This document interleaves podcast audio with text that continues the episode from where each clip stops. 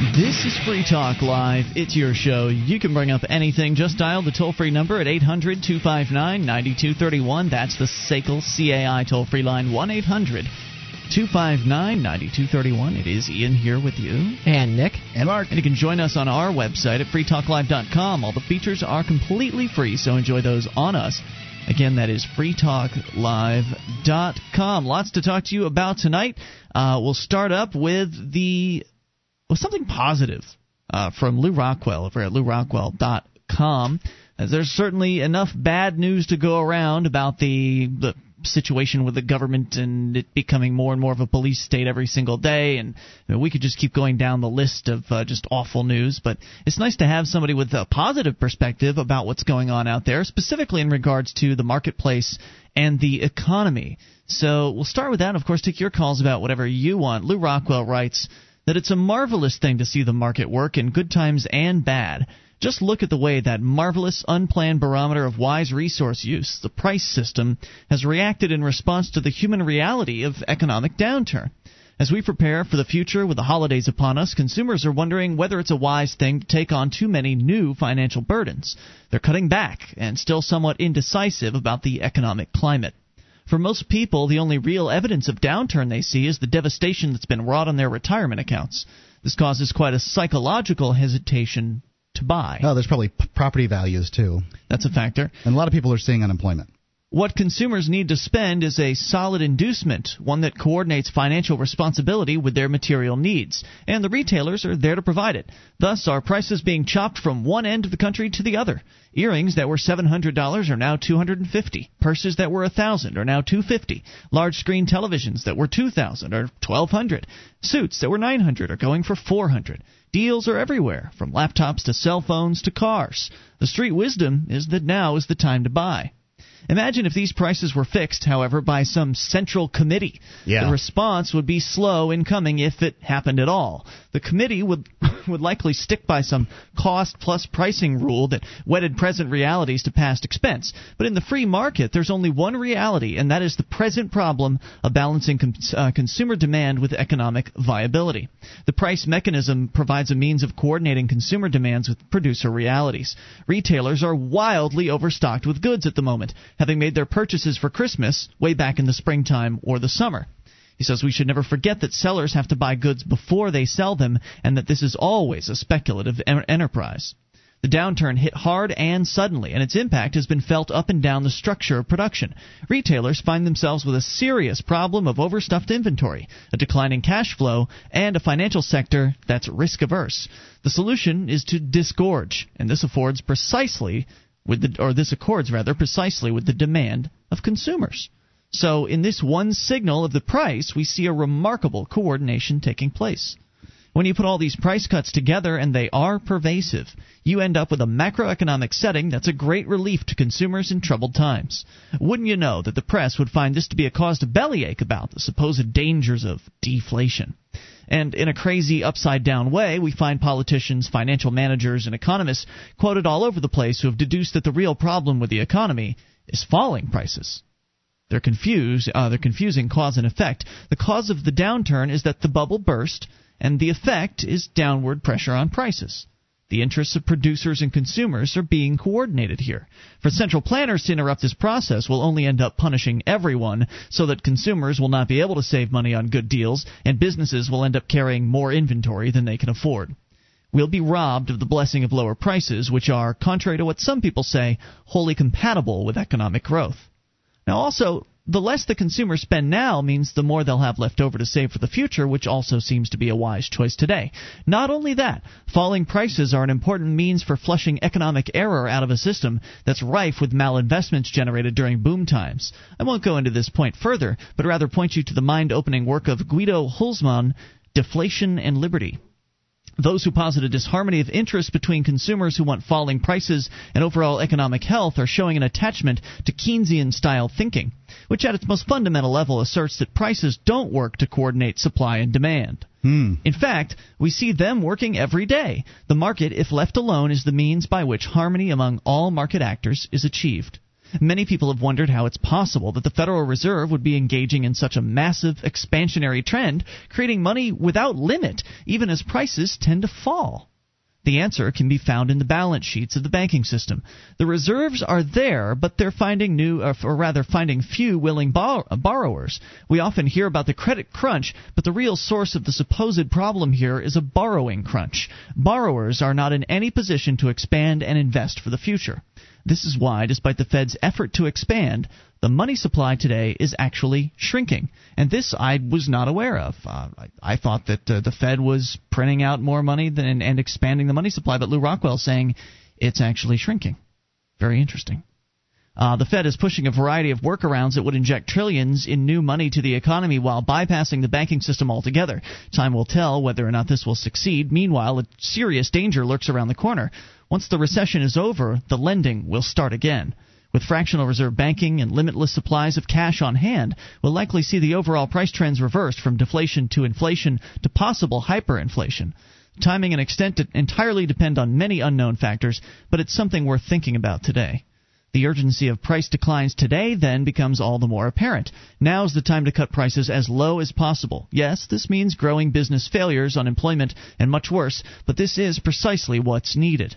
As the Austrians have long said, the recession is a necessary phase. It's not an economic blight, but instead a tonic that heals.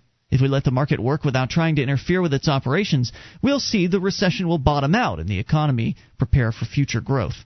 There's nothing that the government can do today apart from repealing laws and regulations that will make an improvement on the workings of the marketplace. As Mises wrote in Profit and Loss, the price system is our guide to both success and failure under conditions of freedom. We need to be as tolerant toward one tendency as the other. Your thoughts, gents? I I think it's uh, I think it's great, and uh, for people that don't understand uh, economics, and I I must say I'm only a student, not a uh, teacher of economics. I think that it's. I'd say I'm a novice at best. Yeah, the novice is probably a good term. Uh, you know, uh, the the pricing really does drive supply and demand. If the prices are too high, the supply is too high, the demand's too low. What did we see on Black Friday with the Walmart stampede? If that price is too low, people will kill each other to try to get the product. And do, yes. Take the doors off the hinges, knock each other over get in fights. Right. We're talking about a recession here that we're in the midst of. Um, people are comparing it to the Great Depression and uh, the the uh, the Depression of 17, 1873. Uh, you know, they're they're talking you know in really black terms. The fact is, a group of consumers in Long Island thought that it was worthy to trample a man to get these flat screen TVs or whatever mm-hmm. during a recession. So price drives demand the, the problem is that the government doesn't like it when prices drop because people Keynesian economics uh, seems to say that that's a problem, even though it's just the price uh, scale working. So it's just supply and demand. It's adjusting for people's needs versus and wants versus yeah. what they have to trade, and the government wants to prop up the prices we have today pricing and, dropping right, is great. Right, because right. the government seems to be, and and people in general seem to be all about the status quo. The fact is, when somebody has to lower their price, somebody else gains and uh, that so so from a macro scale um, you know uh, you know and that's what they're supposed to be looking at that's a good thing Yes, it hurts me that the value of my home in Florida that I own has been diminishing. This at one true. point, it was at uh, worth more than a quarter million dollars. Now it's worth probably 160. So, you know, is it, it and that's if I can get somebody to pay me for it because it's not worth 160 unless I can get somebody to pay me for mm, it. That's true. So, you know, that's just the way that goes. I, you know, I, I, I bought at the very beginning of the bubble, and you took a risk. I, it's still not worth less than what I bought it for. Toll free number here for your thoughts is 800 259 9231. The government's being a little bit more subtle this time, though, I think, about how they're trying to prop up prices because during the Depression, they actually would either plow under, say, crops that farmers were growing, or they would pay people not to grow produce to try to keep prices high, which was bad for the average person. It's one of the reasons you saw bread lines during the Depression, and you haven't yet. But now what they're doing is just injecting money into the system to try to f- fight price deflation and we're going to see that bounce back the other way, like Lew Rockwell's saying there. In fact, speaking of injecting money, uh, 48 people lined up to the federal trough uh, recently. 48 governors. We'll tell you what they're looking for here in moments. 800 259 9231. It's not a pat on the back either. Uh, this is Free Talk Live.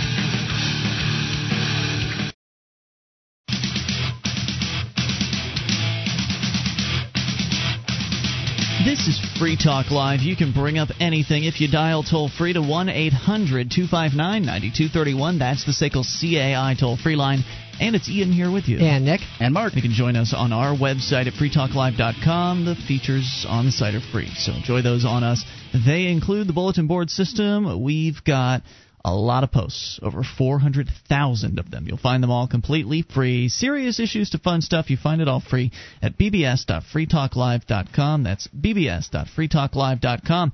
And SACL CAI has a full orbed approach to account recovery. It's really three companies in one. They do collections, early out billing, and they purchase charged off receivables. SACL knows that we, uh, the way they treat your customer reflects on you. Their staff is respectful. They record every call, and they have the best equipment money can buy, so your business is handled as efficiently as possible. See their banner at freetalklive.com. That's SACL, C-A-I. As we go to your phone calls about what you want. Steve in Oklahoma, you're on Free Talk Live.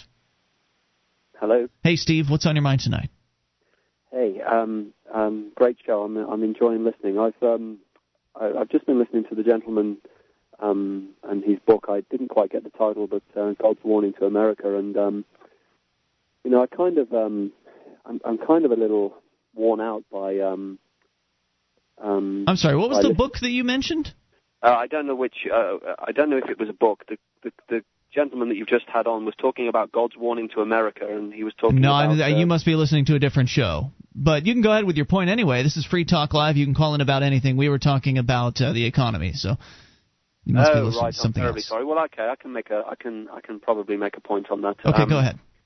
Well, I was, I was listening to um, um, what was predominantly um, um, a, a Christian-based show, and I thought it was the GCN network. It was the same, but um, what I, what I want, the point that I wanted to make when I tried to get through to, to GCN earlier, when I was listening to, um, I think it was Alex Jones, was that um, there appears to be missing some kind of uh, um, idea of, of, of what to do, of, of what transition to make in, into making action, because there's a lot of information now as to what the problems are, shadow governments, secret governments, um, plans to uh, lead the media, lead us by the nose into war, the, the things that are going on in India, the, the, the, the, globalization of the auto industry and every other production-based uh, economy so that no um, nation can de- de- defend itself.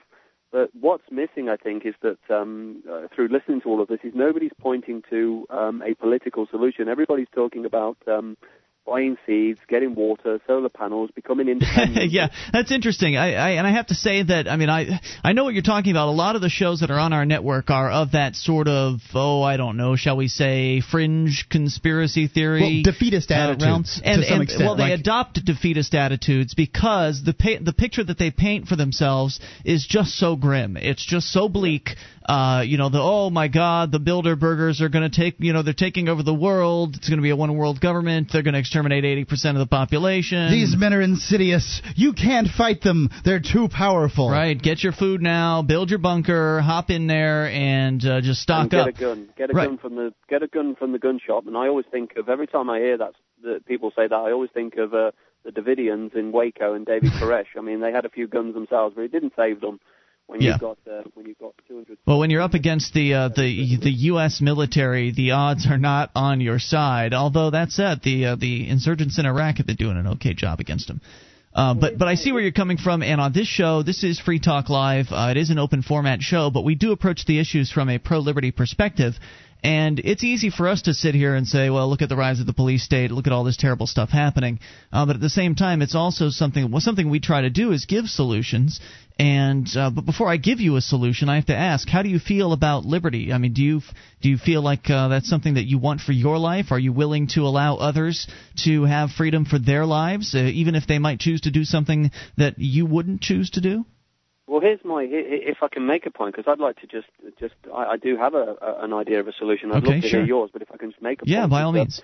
Um, I, uh, I, I, I believe in I believe in 100% tolerance. I believe I, I, I, I don't believe in the death penalty. I, I don't I don't believe in um, uh, personally. I mean, I'm very I'm very uh, I hate the word liberal because in this country it kind of has a negative connotation. But Mm-hmm. I I believe that m- most crimes should come under the Mental Health Act rather than the criminal justice. Uh, you know, I think that um, you know if society looks after, if governments are elected and look after their citizenry because they're elected to do so, and we educate people properly uh, and, and we treat them well, uh, that over over a generation or two has a much more positive effect on crime uh, in the long run than if you just keep building bigger prisons and criminalizing everything. I think it's I think it's uh, I, I think it's counterproductive in the long run. But here's my idea of a solution. I think that what's happened with Obama, because I personally I'm terrified of this guy, and was the day after he got nominated and went and did a speech to AIPAC promising 30 billion in unconditional uh, aid to Israel. I thought this guy's a dark horse here. Um, so I, I was worried about him, but I, there, but there is some good things that's come out he has shown how there is an appetite and an undercurrent and, and, and, a silent majority in this country just in the way that his internet campaign mobilized people. And even though when they find out Obama is not the, the messiah that they seem to think that he is, what, what's been shown is that there is a way and there are, there are free thinking people there are institutions and there are methods to deliver a, a, message of liberty and freedom to people because he's proved it in this election. So the very things that they they have used to mobilize people erroneously during this election can be turned turned against them and used for a um, uh, for for the election of a proper political organization because we need another one. The Democrats and the Republicans, I think, are dead they're controlled, and I and I and I wonder whether or not. I, I have to say back. that I see where you're I see where you're coming from on this because I used to have a similar uh, viewpoint. The idea of well, let's build a third party and get a third party candidate elected, and and and I, I think that you know there's some merit to where you're coming from, but I personally have rejected it at this point, and that is because I think the federal government is a complete and utter useless organization. In fact, yeah, it's less than it's less well, than useless. It's dangerous, and there's no amount of right people that you can elect to an agency it's out that of control has no other point, tool beyond coercive force. It's irredeemable in the sense that it's you, you you just can't get it back. It's too big of a juicy plum for the people that would use power, and it's so so thoroughly entrenched that I, I just don't think that uh, even electing a, a guy to president, if you got a if you had elected Ron Paul to the presidency it would have been a great start. But, but that's not that's not to say that we're defeatist about what the, the future of liberty might possibly be. So I'll present my solution here briefly for you, and that is that if you love liberty, you truly understand, and you say you're 100% tolerant, and that sounds good to me. It sounds like you're on the right track for sure. Uh, you sound like a definite candidate. Uh, the people that have joined the Free State Project are, I think, the most. Uh, I think they're the, the most effective group of activists I've ever cr- uh, come across, and they're focusing their activism in one geographical area and or geographic area, and that happens to be uh, New Hampshire. So instead of focusing on the national government which is incredibly difficult to do anything in, re- in the realm of changing. Uh, sure. there, there are political activists, since you sound like you're into politics, you'll find a lot of political activists up here in New Hampshire doing some just absolutely unprecedented and exciting things. And what I'd like to invite you to do is to go to freestateproject.org and learn more about the organization. Have you even, even ever heard of it? No, well, you see, the other thing that I've got is that I'm um, I'm actually I haven't given my real name because I'm kind of worried. So, um, but I'm a I'm a filmmaker, and I've just uh, produced a, a movie which um, I won't I'm not going to necessarily promote it, but I've I, I after the uh, after 2005 when I realised that um, uh, hostages were being killed in in Baghdad, and then uh, I, the media were using those hostage videos to to to to build consensus for all kinds of things that were going on. I, I decided that I was very angry and so I, well, I, I can tell very... you that we need doers. We need the people that are willing to actually get things done instead of the people that are just cowering in their basements. So head over to freestateproject.org, and I thank you for the call. More on the way. This is Free Talk Live. With your help, we can spread the message of liberty around the world. Consider becoming a Free Talk Live amplifier for just $3 a month now at amp.freetalklive.com. If you can't afford it, keep enjoying us for free. If you can spare the three, visit amp.freetalklive.com.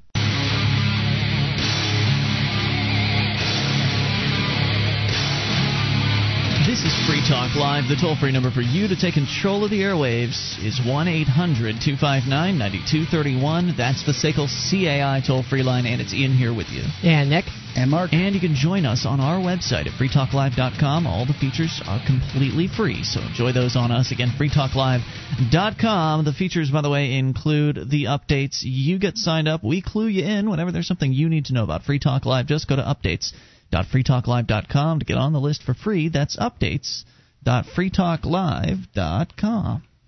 Do you want to easily update the look of those old cabinets or that old set of drawers?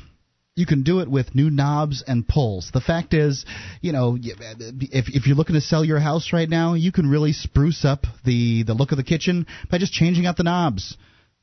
And you can do it by going to interknobs.com. You can uh, save 10% off of your off the already wholesale price at interknobs.com and support a business that supports Free Talk Live. That's interknobs.com for friendly service and wholesale prices for knobs and pulls at interknobs.com. You skipped how you save 10%. No, I didn't. No, you, you said you can save 10%, but you didn't say how. I'm sorry. Use code FTL. FTL is in Free That's Talk correct. Live to save 10% at interknobs.com. We go to Mike in Ottawa. You're on Free Talk Live. Hello, Mike. Hi, Ian. Uh, I'm a little bit sleepy, a federal government worker that only gets 50% of his take home pay because of too many taxes as it is. But It's a tough did I hear that right? Ford is going to get 25 billion to send jobs to Brazil. Is that true? I don't know. Yes. Is this breaking news? Well, about, it's not terribly breaking, but No. uh, I, I mean, I ha- it's hard to keep track it looks of like all the money. bailout has occurred. Well, this may affect me too because of the auto pact. I mean, what does this mean? Next year I can't even send the kids to taekwondo? I'm I'm not sure what this You haven't means. heard that? They're, they're, so they're t- how much I heard was that it? about an hour ago. I was half asleep. I heard something on the radio about Ford's guarantees include 25 billion, but they're going to build plants in Brazil. It's very interesting. Well, you know, hey, know. it's, that's what that, government's man. all about. It's about uh, rewarding your friends and punishing your enemies, and uh, so it sounds like uh, My Ford's question got is, some are they going friends. in build cars or buy more uh, chainsaws? Well, I don't know. Thanks for the call Need to tonight. Well, well, I did have a quick question. Um, Oh, you still there? Yeah. Uh, aren't GM and Ford? Don't they make some of their cars in Canada? Are you familiar with that or not? Well, I think generally most of the cars were made in Canada originally, in the Southern House Shore. yeah, sorry. because my impression was that even though they're so-called American In auto, Oshawa, blah blah blah. right, they're they're already made in Ontario or somewhere else that's not the United States. So, I, I guess the fact that they're sending the jobs to Brazil, it's further Well, away. They're talking 9,000 layoffs in the next 18 months in Ontario. Mm. So this is something that's affecting uh, Canadian workers. Then, very interesting. I appreciate well, you bringing that up. Very much on our mind. Yeah, I don't. Uh, you know, I'm not sure wh- when did this news break. I heard it on the radio about an hour and a half ago. Okay, I don't know. I'm looking Something here on the uh, uh, on the Drudge report, and I, was presenting a plan to Congress. yeah, I If see Ford requesting nine billion loan. 25 billion. GM looking for 18 billion. So, It, it, um, NPR was talking about something like this. well, anyway, a lot of money, uh, taxpayer dollars, or, or, or I guess printed money, is going to be going to these auto companies most likely. And if it results in what you're suggesting, then that's that's terrible news. But is anybody really surprised at this point? Well, Thanks. I know Ontario and New York are very closely linked, but this is ridiculous. I mean, Well, I thank you for the I'm call, and, and good luck up there in the uh, the great northern areas, uh, Canada, there being affected by the bailouts too. It's it certainly is, and you know there are parts of Ontario, from my experience of going there and from what I've heard from Canadians, Ontario is essentially uh, New Jersey and Detroit sort of rolled into one for Americans. That's my impression. It- That's where a lot of their heavy industry is, and it seems like that's where a lot of those auto jobs would be, is in Ontario. And you know, I, I'm sure it's it does affect them negatively, but if the government didn't step in, which I don't think they should, I still think you'd see some of those jobs going away. I, I think you might see certain car you'd see car models that aren't very profitable being discontinued, and uh, that would be a better system. I mean, it would allow the market to decide. Uh, you know which plants stay open based on which cars are in demand and which cars make a profit for those companies so they can stay in business and still make cars. It'd be much better to leave that to the free market. But regardless of how things pan out, you're still going to see auto workers out of work, and you're going to see a lot of other workers out of work. It's not just the auto industry that's They're getting just not talked selling the a lot, cars that they were, and you know I don't know that that's Congress's fault or or anything. I mean, I I don't think that I don't see any reason at all that Congress should be involved in something like this, but.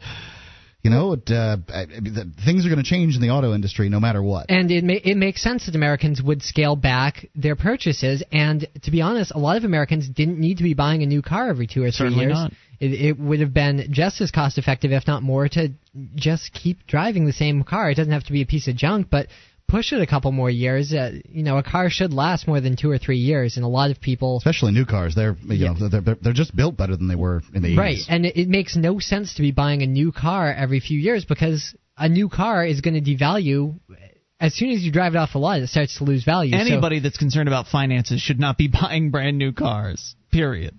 I Whether it's good times or bad times, if you're concerned about your finances, you're a fool to buy a new car, in my opinion. Yeah, I, I mean, I wouldn't. I'd wait. I'd buy a pre-owned with more than thirty thousand on it. Would be my recommendation. I mean, you don't want something with too many miles on it because you want it to be reliable and you don't want to have a ton of repair bills. But you don't need to be buying anything that's brand new. Yeah, I, I I I agree that I would get something with uh, you know a used car with some low, lower mileage, but y- when when purchasing a car, to me it should be the point where you're like, well, let's see, repairs versus.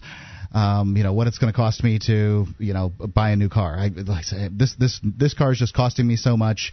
I guess I just got to get a new one. I had a car like that. I had a a BMW. But when you that- say new, you don't mean new. Well, I, I mean new to me. Right. I, I, I look. The fact is, until I have a million dollars, I'm not going to buy Yeah. a new car. I just don't. it just doesn't make any sense to me. Right. Um, I understand. If you can't go and buy a new car with cash, you shouldn't be buying a new car. I, I, I understand why some people do it. They they say to themselves, "Well, I don't want to have to deal with the repairs." But I swear, I you know There's all a the lot of new cars that break down. all the new mileage or the low mileage uh, used cars that I've bought, it, they've been fine. Yeah, Now, me too. I you know I made a I made the mistake one time of uh, deciding you know I'm gonna get a sports car instead of a regular car, and I just dumped a lot of money into the BMW Mm-hmm. where I could have you know bought something else uh, that would have been similar but not as zippy, and saved money. The toll free number here is 800 259 9231. So, yeah, the auto industry looking for some serious bailoutage. Uh, but, yeah, it- it appears to be that they're in the planning stages at this point. It doesn't look like the actual bailout has been uh, initiated. Of course, there's another bailout that's in the planning stages. It's to the tune of $100 billion, and there are 48 state governors that are asking for this one. Okay, I was going to ask what this was. This one was Yes. for because we had financial companies and we had auto industry and now we have the states. Yeah, uh, according to Bloomberg, U.S. governors will ask that any federal stimulus plan for the states include as much as 100 billion in aid. Oh, excuse me, this is just an inclusion request. So the actual amount is probably going to be much larger than this. They're just saying they need at least 100 billion just to cover the swelling costs of social services. So they're saying that uh, if indeed there is going to be a stimulus plan for the states, it has to at least have 100 billion for social services. 48 governors met with President-elect Barack Obama uh, today, apparently, to press their case for a federal package to help them weather the U.S. recession that began in 2007.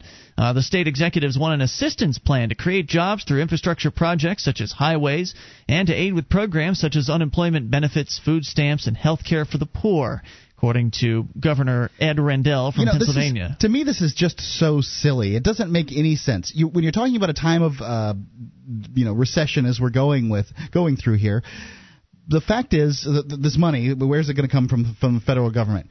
Likely, or at least what we, we people believe, is from taxes. Mhm. Well, where do the taxes come from? The same damn people that they're going to be helping. Ke- Let people, Supposedly. yeah, but in the process, we have to employ a bunch of bureaucrats on both the state and the federal level in order to pass this money out. Doesn't it make sense to just leave the money in the hands of the people that need it? The fact, okay, so you say that, well, what about the rich people are going to have money and the poor people won't? Well, the rich people employ the poor people. So true. Even if you even if you were going to take this money through taxes, it would make more sense to have the states do it individually. You're not going to have as many middlemen in Washington handing it out. So it's going to be more effective. You're not going to have that bureaucratic overhead. You'll still have some at your state capital, but if you're going to tax people more for programs or to make up for budget shortfalls, it would make more sense to tax them at the local level. But of course, you can't tax people at the local level because an amount of money like this has to be essentially printed out of thin air. and that's the problem is that the feds have the printing press and the state governments don't. And this will, of course, make the, uh, the states even more subservient to the feds than they already are. More on the way, and there's more numbers on this. It's Free Talk Live.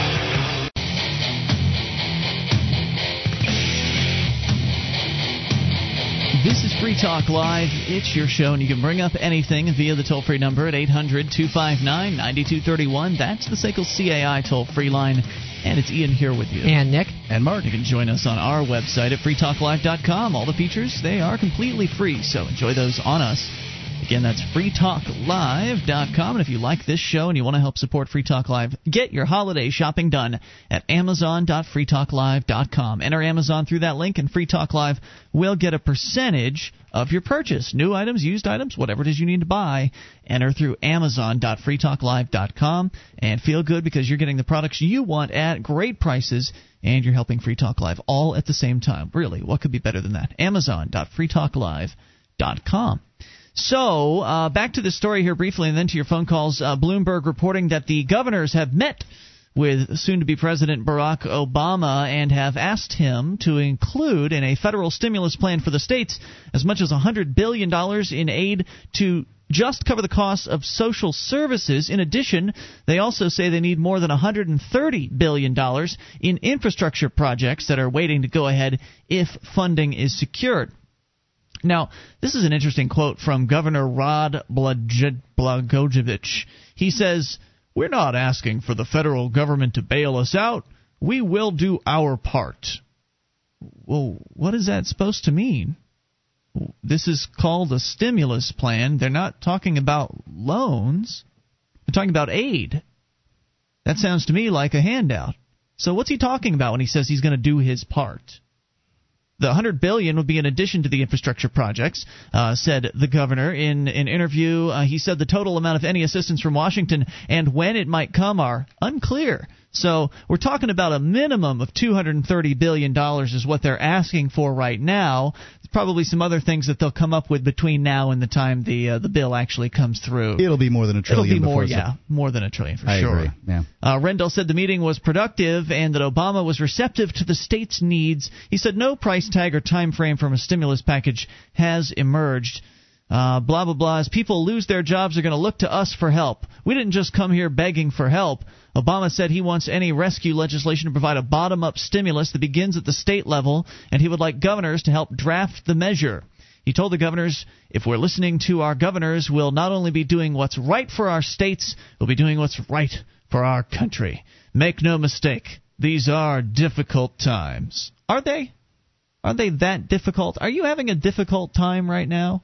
Maybe it's just because we're here in New Hampshire. The economy's pretty good. Um, maybe it's because we're doing a successful radio show. But are you having a difficult time right now? Maybe if you're living in certain parts of Michigan, perhaps. I can tell you, uh, ad revenues are, are pretty flat. Um, really, you know, they're, they're down um, for the show. So I don't know how it is. You know, I, you you probably are you eating ramen yet?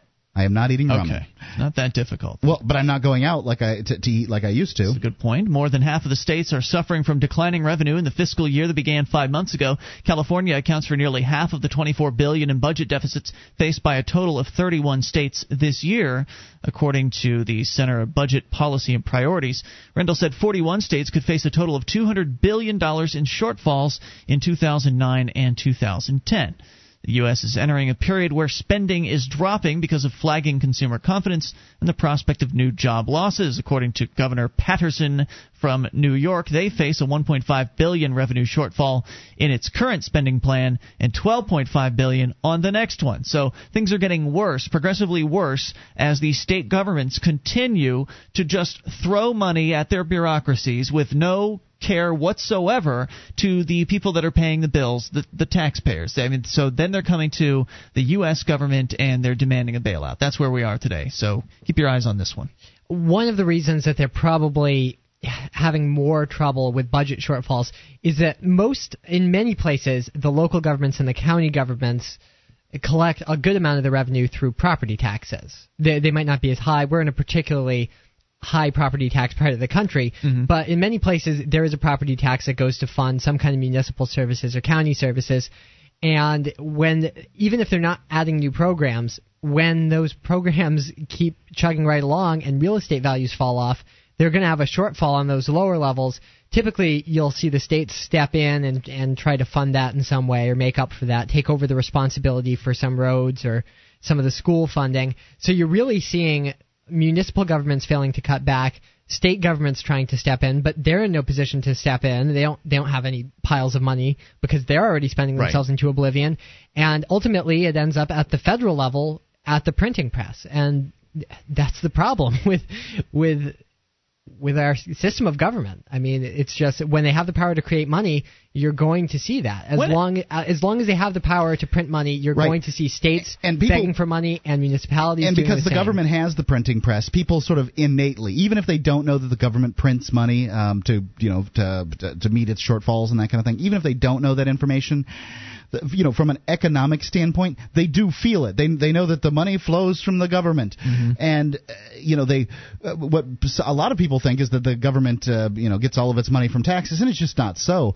So I, the the people who want who have their hands out, of course, they're going to go to the government because they're the ones that hand out the money and they're the ones that print the money and they're the ones from whom all the money flows. How uh, has this ever happened before with the the state governments actually going to the feds for a bailout? I don't know anything about it. Uh, I think this might be a first. I mean, I don't That's know of any time where this has happened, and it's dangerous. Yes, I mean, it is. It, could be a, a beginning of a trend. Right. I mean, the, the states are going to become even more indebted to the federal government, and they're going to start to look at the federal government in much the same way that many people do, which is that it's a nanny, it's there to Like pro- a welfare queen. The states are going to become welfare queens after this. Right. It's essentially they're looking at the federal government like it's their parent, and, And they're in a tough spot, and they're they're writing mom or dad for money. Yep, and the federal government's going to give it to them because they want that. The, the you know the, the I'm sure that the bureaucrats up in the federal government say to themselves, "I really hate the way that state might be bucking this thing or that thing." If the state comes with their hand out, then they're that much more indebted. Absolutely. they're Now- that much more beholden to the federal government. Right. Most state governments are pretty darn owned by the feds today. I mean, Yeah. lock, stock, and barrel. They're on board for all kinds of federal programs, education money, homeland security money. I mean, there's lots of federal money, roads.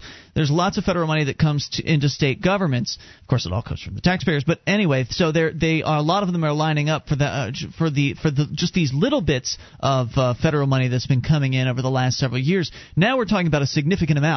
We're talking about a significant amount in one lump, essentially one lump sum, and you're going to turn these people into into welfare queens. I mean, it's and like you're saying, if they're having trouble with getting the states to be obedient on things like national ID, uh, the real ID card, which a number of state governments have basically told the feds, look, we're not interested in doing this. Well, that's not no longer going to be a valid objection anymore because the feds are going to say, well, look, if you want our 12 billion dollar bailout here, which it appears that you need, because what else are you going to do? Cut taxes? Yeah, cut spending. Yeah. Uh, so it appears you need this $12 billion, which we'll just happily print up for you as long as you agree to implement the Real ID program, which you've said you are not going to implement.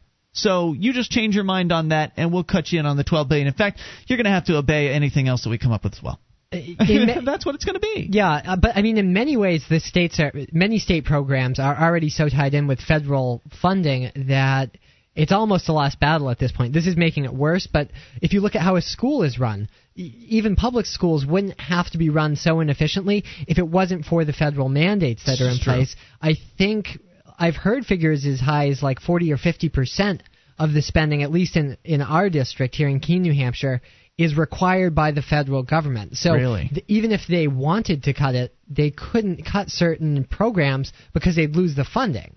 Right, these state governments would be better off cutting themselves from the federal government, period, freeing themselves in so many different ways, and then being able to shave off whatever percentages uh, from the budgets they need to shave off, and wherever areas are, are best to do that. You'd really be much better off if you look at the amount of debt that the country is taking on, in addition to the trillions the- of the US dollars. government? The, well, the U.S. government, but ultimately it's going to affect the American people because whether or not you pay taxes or support the government, you're you still have probably Federal Reserve notes are the paper in your wallet Mm-hmm. and what's in your bank account.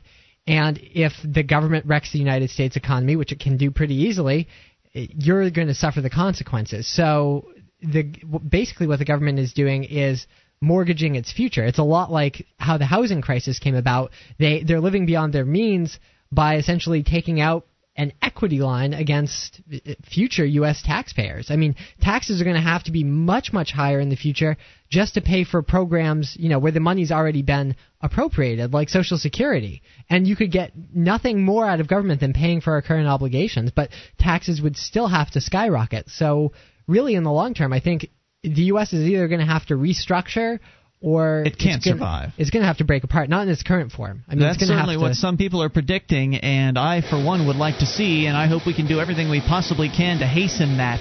Uh, to make it happen sooner rather than later. I'd like I don't to be see out by any 2012. value. I don't see much value to the uh, the federal government uh, for the average citizen. I just you know what's the point? I just don't see any way that we can grow out of this problem. I don't see any way we can get away from it and fix it other than dissolving the union. More on the way here. Hour number two is coming up. You can take control of the airwaves toll free at 800 259 9231. This is Free Talk Live. Hey, podcast listeners. I've been working with a couple of advertisers who have concerns about the ages of our podcast listenership. Generally, the younger the person, the more likely they are to fill out a survey. We need to counteract this trend. Please, take a moment to go to survey.freetalklive.com and let us know your age and sex. That's survey.freetalklive.com, especially if you're over 25. This is Free Talk Live. We are launching into hour number two of the program, and you can take control of the airwaves via the toll free number at 800 259 9231. That's the SACL CAI toll free line, and it's Ian here with you. And Nick, And Mark. And you can join us online at freetalklive.com. All the features are totally free, so enjoy those on us. Again, that's freetalklive.com. We go right into your phone calls to get things started here. Talk to Stephen in Colorado. Stephen, you're on Free Talk Live with Ian, Nick, and Mark. Hey there. Uh, I'm reading, or I'll actually listening to the uh, For a New Liberty audio book that I downloaded from Mises.org, um, which is uh, Murray Rothbard's uh, libertarian, which he he used that word um, kind of interchangeably interchangeably with anarchist. It's his basically uh, recipe for an anarchist society. Okay. And uh, it occurred to me that um, that since we live in this this paradigm here, this governmental paradigm, that it we might have to have two positions. And I hope you guys can help me sort this out. You guys are really smart, so maybe you can help me sort this out. And I was thinking specifically of the death penalty, for example. Um, do we have to have two positions on the death penalty? One under this current paradigm, and then one under our ideal anar- anarchical or libertarian or whatever you want to call it, voluntarist uh, paradigm. Um, you see what I mean? Uh, I am in no way fa- in favor of the death penalty under any circumstances. okay. I um I'm of the opinion on the death penalty that uh, the people that murder people uh, deserve to get the death penalty. However, um, the the governmental system that we currently have has failed too many times for my taste. According to I, I think it's deathpenalty.org, uh, there have been two more than 200. I think it's 220 or something like that. People released. I don't mean their sentences commuted. I mean people released from death row, realizing that they were in fact innocent since 1971 and that's only 37 uh, years. You're, you're not mm-hmm. talking. I mean, that's that, that's a great deal of people. The dozens a year, a dozen or so a year, something like that. So it the the, the our system severely flawed for some reason Right, or and- another. And And, and and it's not. Oh, go ahead. I'm sorry. uh, well, basically, if you have a system that's that flawed, uh, it, it, I, to me, I need, I think we need to put the brakes on it. Um, Do I think that people that uh, murder somebody, especially in a particularly heinous way, deserve special punishment? Sure, we have we have death rows. Uh, continue to use them. Put people on death row. Don't execute them. Just put them on the death row. They'll have a particularly bad punishment for anybody who's been in prison, uh, you know, has some idea what this is like, that would really suck. It may suck worse than being put to death. We don't know. We've never been. None of us have ever been put to death. So Right.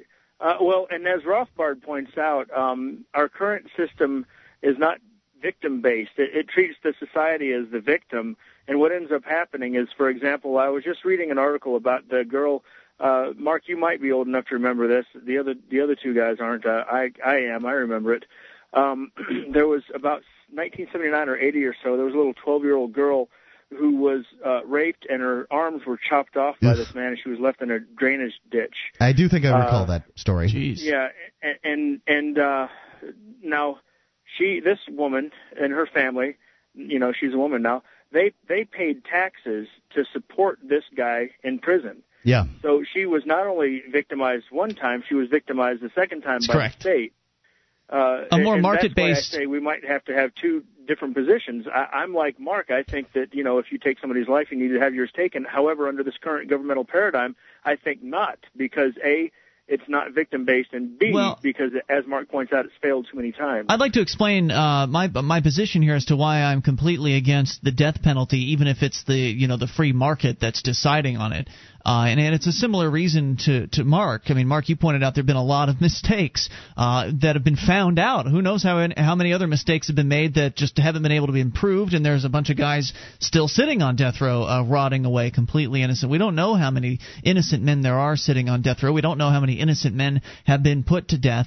And certainly, one could make the argument that justice in a free market system would be more accurate because the uh, the entities that have an interest in providing that particular service are, uh, you know, they've got an interest in making sure that they do it accurately. Because if they're not doing a good job, then people aren't going to use their services anymore. I mean, if it turns out that a, a private court or a private defense agency is rounding up the wrong people and putting the wrong people in work camps or something like that, or or They're punishing them, business. they're going to lose business. They're going to go out of business. I mean, in, in a just society where people actually care about these sorts of things. Uh, so they're not going to they're going to do a better job, but they're not going to do a perfect job. There's still going to be errors made, and those companies are going to have to pay for those errors. They're going to suffer uh, reputation ratings, you know, decline as a result of making those mistakes. So they will trend towards the better far better I think than government can do but all that said mistakes could still be made and plus even if even if it was a perfect system, even if every single person put to death in the free market society was the individual who committed the crime, then there's it's guaranteed that those victims are never going to get any sort of compensation. And I think that the free market uh, justice system should be based primarily on restituting the victims on as doing the best that they possibly can to make the victims as whole as they possibly can. Obviously, I- having I- I insurance agree policies and things like that would be the ideal situation for da- uh, for unintended uh, situations like that. But all that said, those insurance companies are going to need to make up that money somewhere, and putting the the men that did the crime to work is a far better solution than just executing them and dumping a body. Yeah, I think that uh, I, I think all of us agree that that people that commit crimes maliciously versus people that commit crimes accidental or not, not crimes, but people that harm other people accidentally. Um, that people, you know, that, that do it maliciously deserve more punishment in some way than people who do it accidentally. I don't think that if you rob somebody for a hundred dollars, that that somehow is less, uh, uh, you know, uh, less bad than accidentally wrecking someone's car, costing them ten thousand dollars. Do you understand what I mean? So I think that there would right. have to be some kind of punishment. I don't know what that punishment would look like. I do think that uh, Ian is right that a uh, that a free market system. I, I don't know if a free market system is going to work entirely. I'm just saying that a free market system would come up with better punishments. Uh, it would be incentivized to do the best sorts of punishments that the, the ones that help the victim. You know, that are they're the best for the victim. They're best for the the criminal, and they're the best for society as a whole. help uh, re- rehabilitate the criminal, perhaps, and make it so that he wants to participate. Because nobody can force him to do the work. No one can force him to work at a you know uh, a factory line or Right. answering phones or I something like that, that. I think first off, um, you know, course, you don't have to some of the either. first steps that, that one would need to take is not putting people that don't um, intentionally harm people in prison.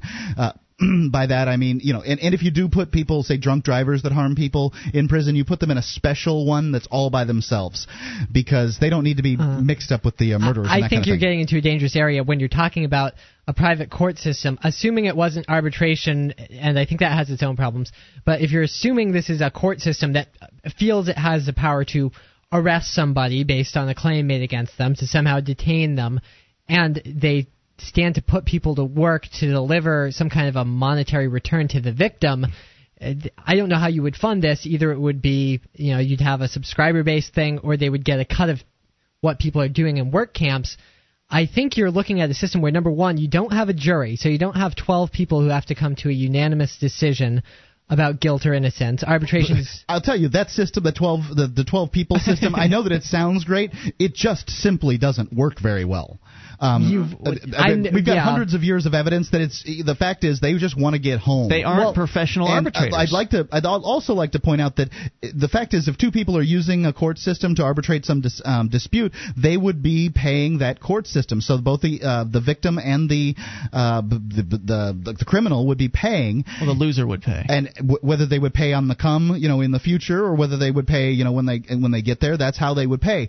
The rates wouldn't change, and the fact is, if you're found guilty, guilty or innocent, maybe you can get your, um, you know, you can get some kind of uh, settlement from the other person. But I don't see that a court system would be incentivized to send people to prison. I understand the problem with that, and we because have it, it currently. We have it right now. The fact is, prisoners in many state prisons work for private companies, and the state prisons and the state governments get the money for those prisoners working. I wouldn't support any system where a court system benefited from people going to prison. This court system would benefit from people using it to arbitrate. Uh, problems, it would, um, in what Ian's talking about, it would not benefit from people going to prison. Even when even when you even granted that point, you're still going to have the problem of crimes like murder and rape are not just about money to most people. And in the case of murder, you don't have a living victim who can say I was murdered. So you're not actually prosecuting someone for the crime they there are people whose there are people whose lives are affected by this. I mean, it could be the business that the person worked for, could be the, their family members, anybody else that they touch in their lives could uh, very well easily be considered a victim in that case. More on the way. Thanks for the call. It's this is Free Talk Live. This is Free Talk Live. You can bring up anything. Just dial the toll free number at 800 259 9231. That is the SACL CAI toll free line. It is Ian here with you. and Nick, and Mark, And you can join us online at freetalklive.com. All the features are free, so enjoy those, including live streams, broadband version of the show, dial up version, both completely free for you, so enjoy them on us at freetalklive.com. Plus, did you know that over 35% of IT admins admit to snooping through their boss's email? Shouldn't your business email be secure? PrivacyHarbor.com is an email alternative that's private and confidential, guaranteed. PrivacyHarbor.com because normal email is not secure. I'd like to continue this discussion here that we've just kind of uh, scratched the surface on, and that is of a what a p- private justice system might end up looking like. What kind of uh, criminals should be in prison, and that's the point I wanted to come back on to, to sort of kick off the whatever this discussion will end up entailing. And of course, you guys are welcome to chime in uh, with your thoughts or change the topic at 800-259-9231. But we were talking before about who should be imprisoned in a free market justice system. And I think that our mentality in this country, since since we were raised to believe that this nation of laws, it's a law and order society, we've kind of got this law. Uh, when I when I say we, I mean generally in America, people have a law and order mentality. They believe that if somebody does something wrong, time in a prison cell is going to help that help solve that problem for whatever reason. And we yeah, already- in some way help that solve solve that problem, and it really doesn't. It doesn't. In fact, Now, the opposite of the uh, intended consequence. I don't know about a free market judicial system, how that would work, what the implications would be. I think that they would be far reaching. I think in some ways that you, you can certainly look at some benefits to it, but I think that the first way, uh, you know, when when talking about punishments for crimes and that kind of thing, the first place to look is a free market correctional system, um, that where you would be essentially convicts would prisons would would compete for convicts. Judges, you know, let's say a government judge says, "Click ten years," uh, and you know sends the guy off. That guy sh- would have to then decide between which prisons he wanted to to end up in. He'd They would likely be offering him He'd likely be there. held in the county jail where the you know the sheriff holds the keys to the county jail, and he would then have the opportunity as quickly or as slowly as he likely would want to do um, to go to one of these um, you know these prisons out there. Would there be a prison where guys get uh, served a real steak? And uh, I don't know about that. Um, I got steak one a few Really? times. A couple, couple, few times. It was a very special. The ass end of the. It, it's the tasted cow? really good. I couldn't tell, but you know, I mean, that's You've a, been in eight years at that point. uh, more like four, but Yeah. it really doesn't matter at that point. Um, it was for a Jaycees dinner, and the the, the Jaycees club had uh, raised money by taking photographs in the, uh, the the visiting park of of convicts, and they used that money for their members, and uh, you know, so that's what it was for. However, would there be you know prisons where convicts got better food, had better accommodations, you, you know, perhaps got to mix with uh, women or something like that? Sure, there would. Would- There would also be a prison where people lived in a cell with the had with a dirt floor with a hole in the floor Well, where they had to use the bathroom because you know there would it would be based on behavior, uh, work ethic, all kinds of I things. I think you're presuming something you're presuming in what you're talking about there is that the system would continue going on as far as creating the amount of criminals that it does today with all this variety of different prison types. But I think we should look at, and this is something that can no. I don't of- think that. I Okay, don't think. Well, that that's what system, it sounded like. That's Well, what it for one, the like. system is currently incentivized Because why do you need a, uh, a prison with steak if you don't have any uh, vi- if if it's a, if you're not sending nonviolent people to prison, then you don't really need a prison with Okay. stake, right? First off, So- one of the reasons that we're sending nonviolent people to prison is because our judicial system is incentivized to send nonviolent people to prison. Right. So what I want to talk about here. So I'm taking the incentivization away from the judicial system, away from the government see where you're entirely. When you take the prison system away from the government, they don't have any reason Right. to want to send people to prison. But to make something like that happen is just as unlikely as to uh, as to actually change the laws to make it so those people aren't even being sent to a prison in the first place, or aren't even put in through uh, the court system in the first place. So Ian, I'd like to I'm talk briefly. that. Great. That's why I'd like to talk briefly about the types of people that should be sent to prison in an ideal situation.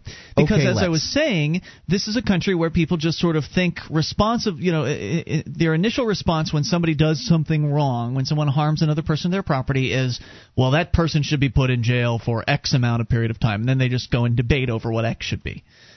I think that we've already talked a lot on the on this show about how certain consensual criminals, like drug uh, criminals, and so again, I'm using government's term criminal, but drug people, uh, pr- prostitutes, gamblers, all kinds of various different consensual crimes that are currently, in many of, in many cases, punished by time behind bars, uh, should completely be wiped off the books. That would take a tremendous load off of the justice, so-called justice system, and off the prison system.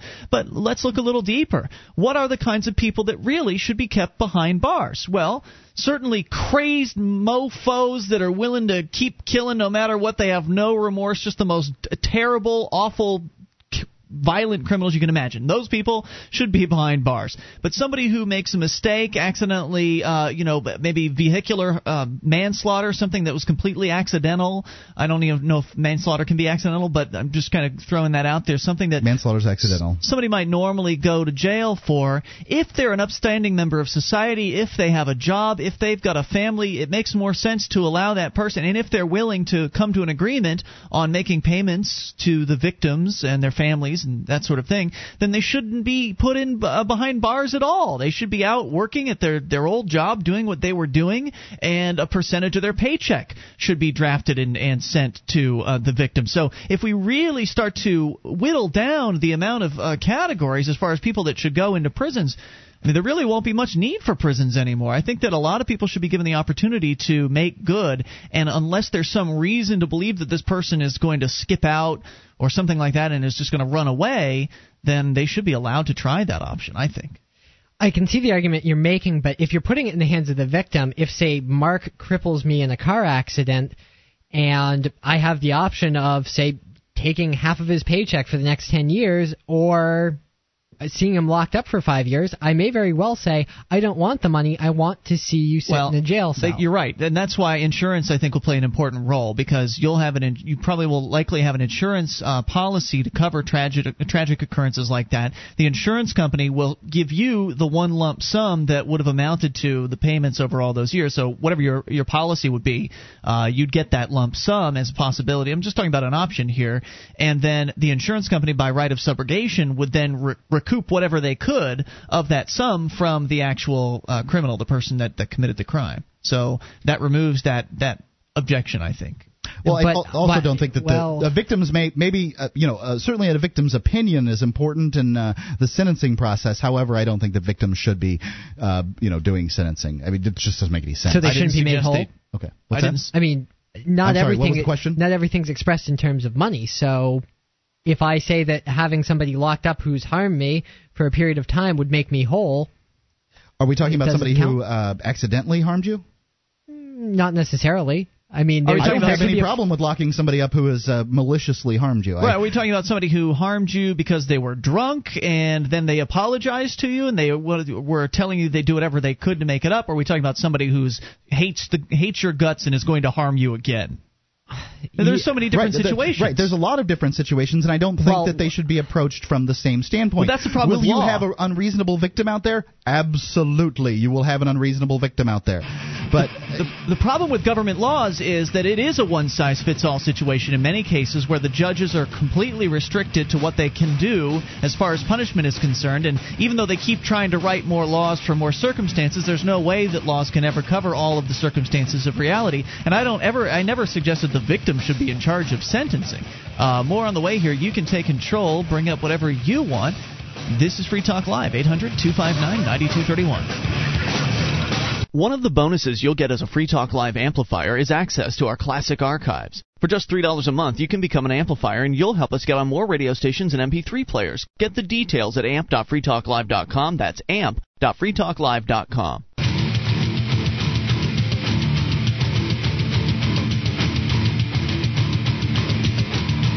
This is Free Talk Live, and you can bring up whatever you like if you dial toll free to 1 800 259 9231. That's the SIGL CAI toll free line. It is Ian here with you. And Nick. And Mark. And you can join us on our website at freetalklive.com. The features we give away the bulletin board system, Shrine of Female Listeners archives, lots of them all free. Those other talk show hosts, they want to charge you for accessing their site. So enjoy ours on us at freetalklive.com.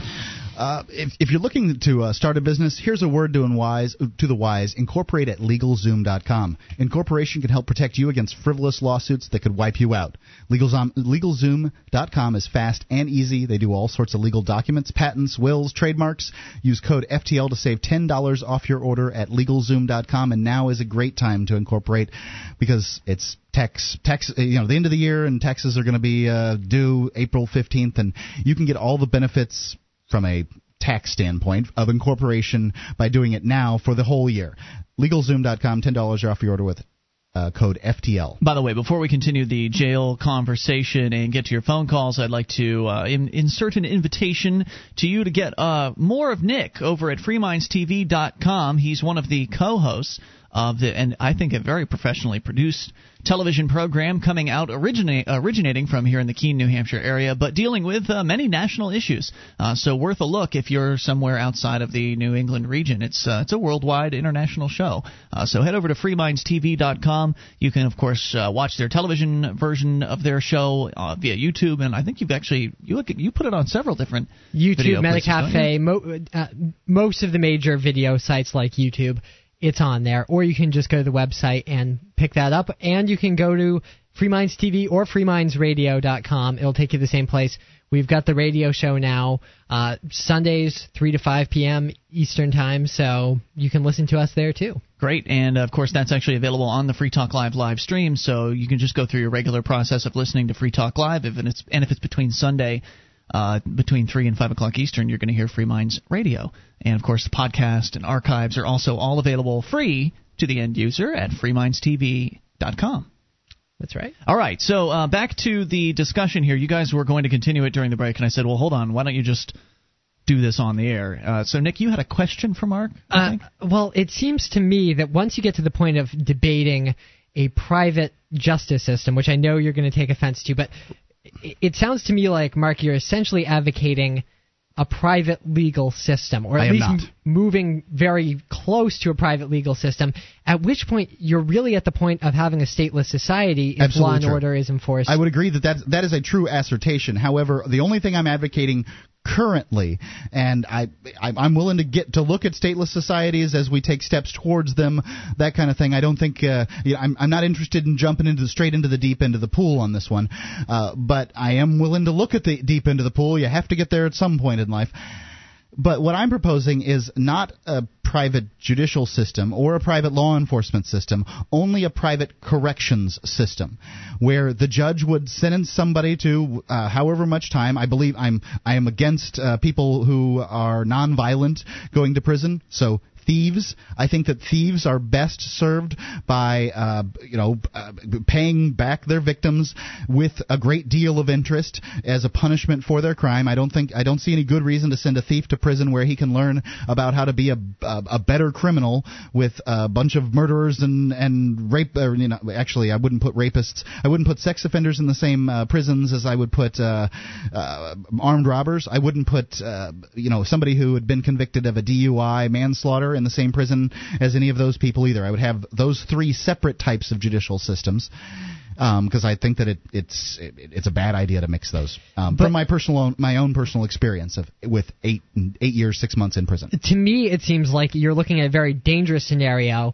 where you're essentially partly privatizing crime and punishment. So you're making the incarceration part of it private, but you're still going to have a state out there, a government that will have laws on the books, will sentence people. I don't see how they're disincentivized or unincentivized to sentence people. I mean, you're assuming that the only reason they send people to prison is because there are some state employees who work at the prisons, but really they do it because they have that system of being able to send people to prison. That's how they exercise their power. Understood. So I Uh, don't see what you're solving by partly privatizing it. To me, it seems You're either you say, He's making himself feel better. You're solving a really bad system, okay? Uh, but you're not solving the system. Well, the he's You're- saying corrections, the correction system in and of itself is messed up. It uh, when you look at the recidivism rates of convicts. You'll see that there's a lot of room for improvement there. I think that one of the problems for, uh, you know, one of the reasons for recidivant rates is because of the prison system itself. I can see one of the major perks to what Mark is saying here. I mean, it's sitting as an outsider uh, watching this conversation as the guy that wants the completely stateless society, but just looking at what Mark's suggesting as far as a change to the, the state system, I can see it as a real benefit because then the element of competition will come into play, considering that the criminal, in this case, the person who's being sentenced, will get to choose the prison. I think that's a major turning point as far as uh, helping improve conditions in these places, or as opposed as opposed to what we have today, where the government just says, "Okay, you're going to go here," and then you get what you get. I, you know, I think that uh, obviously there's people that want to see convicts punished. They really do, and I think that it's not the role of society to, you know, just uh, make life as as bad as possible for people that are trying to to make themselves better. See, one of our big problems with the judicial system currently is that you take bad people, you put them in a bad place with a bunch of other bad people, and then when they get out, you have the expectation that somehow they're going to ex- um, to to act good. Well, I've, they're not. I've never been. A, I've never really expected that it's a system of reform. I don't think it. it really is a- Understood. I, so, I've always so you had have the a- a assumption that it's a defeatist attitude where I- I people who are going into prison will likely just continue to do that cycle for the rest of their lives. You're getting what Not- you expect in that Not particular necessarily. I think it's to me. It, it's always seemed like in practical terms, it's crime and punishment, not crime and correction. But I mean, I you know, I'll give you. Do you, would you, would you be willing to look at corrections as a possible, uh, you know? Doesn't correction make more sense I than mean, doesn't punishment? it? I you know I'd be willing to look at a system that's based on restitution for something like theft or a, you know a drunk driving accident if it's something that both parties agree to. So I think restitution is a very important part of what I'm proposing, also because the convicts would be able to work, they would be able to earn money um, in this system. Because uh, currently they're not incentive, they're only negatively incentivized to work in a lot of cases. So earning money is important, and then they could pay some of that money to victims. Well, I you know I know there's a lot of people out there who don't like the idea of going to prison, and I know there's a lot of people out there who'd rather get a check than see somebody sent to jail for wronging them.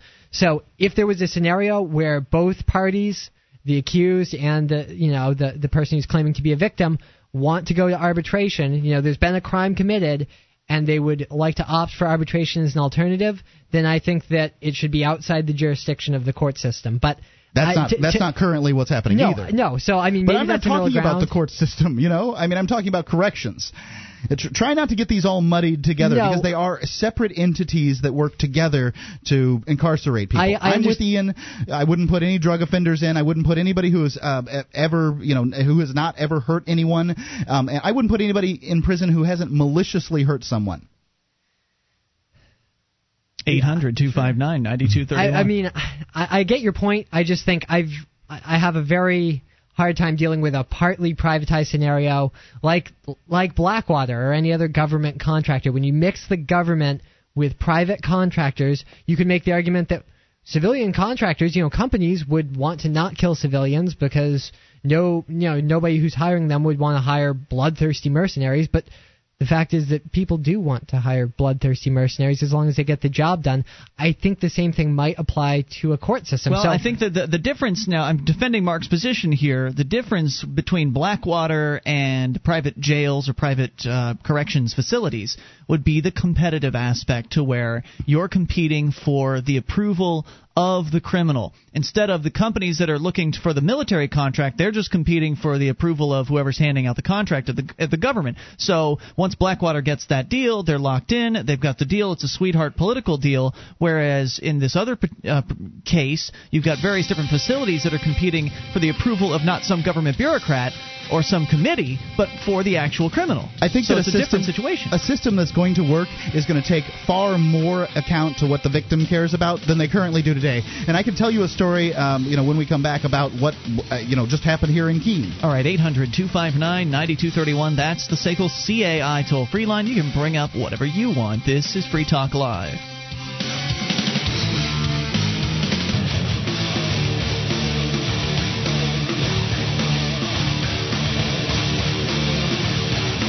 Talk Live. You can bring up anything, just dial the toll free number 800 259 9231. That's the SACL CAI toll free line. It is Ian here with you. And Nick? And Mark, you can join us on our website at freetalklive.com. All the features on the site are completely free, so enjoy those on us.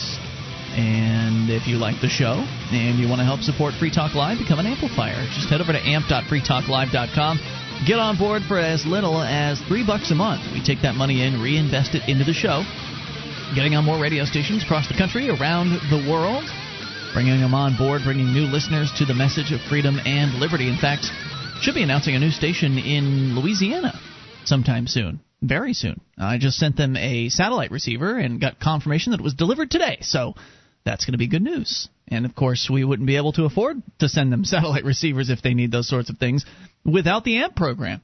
So beyond just buying advertising and reaching out to the stations, that AMP money actually goes to getting those stations on the air, physically putting the equipment in the rack that's necessary to bring our signal to their uh, to their equipment.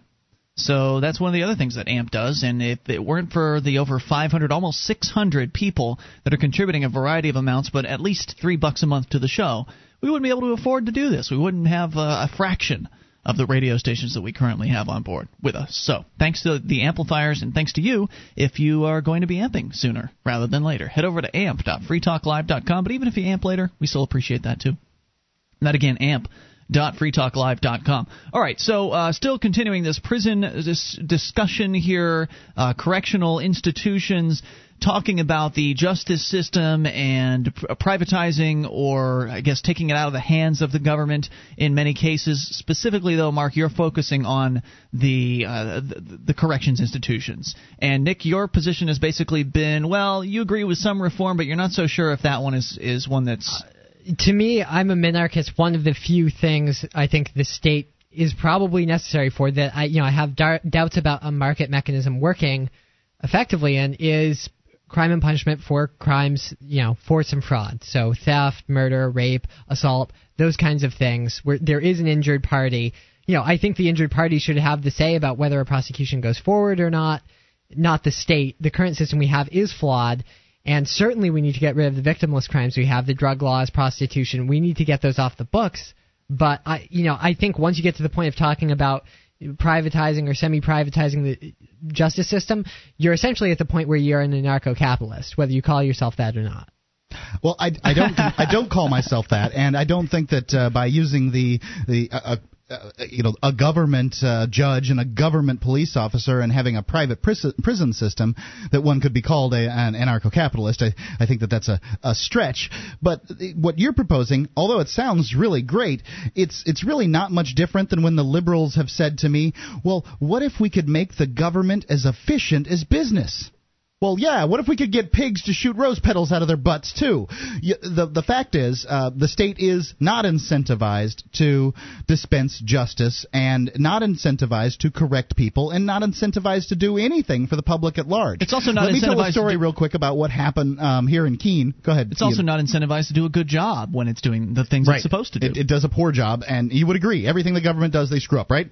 They do it poorly at They best. do, do it poorly at best, and and I would agree that in some cases out there that you'll take I'll take poor over uh, you, you know uh, the, the threat of chaos.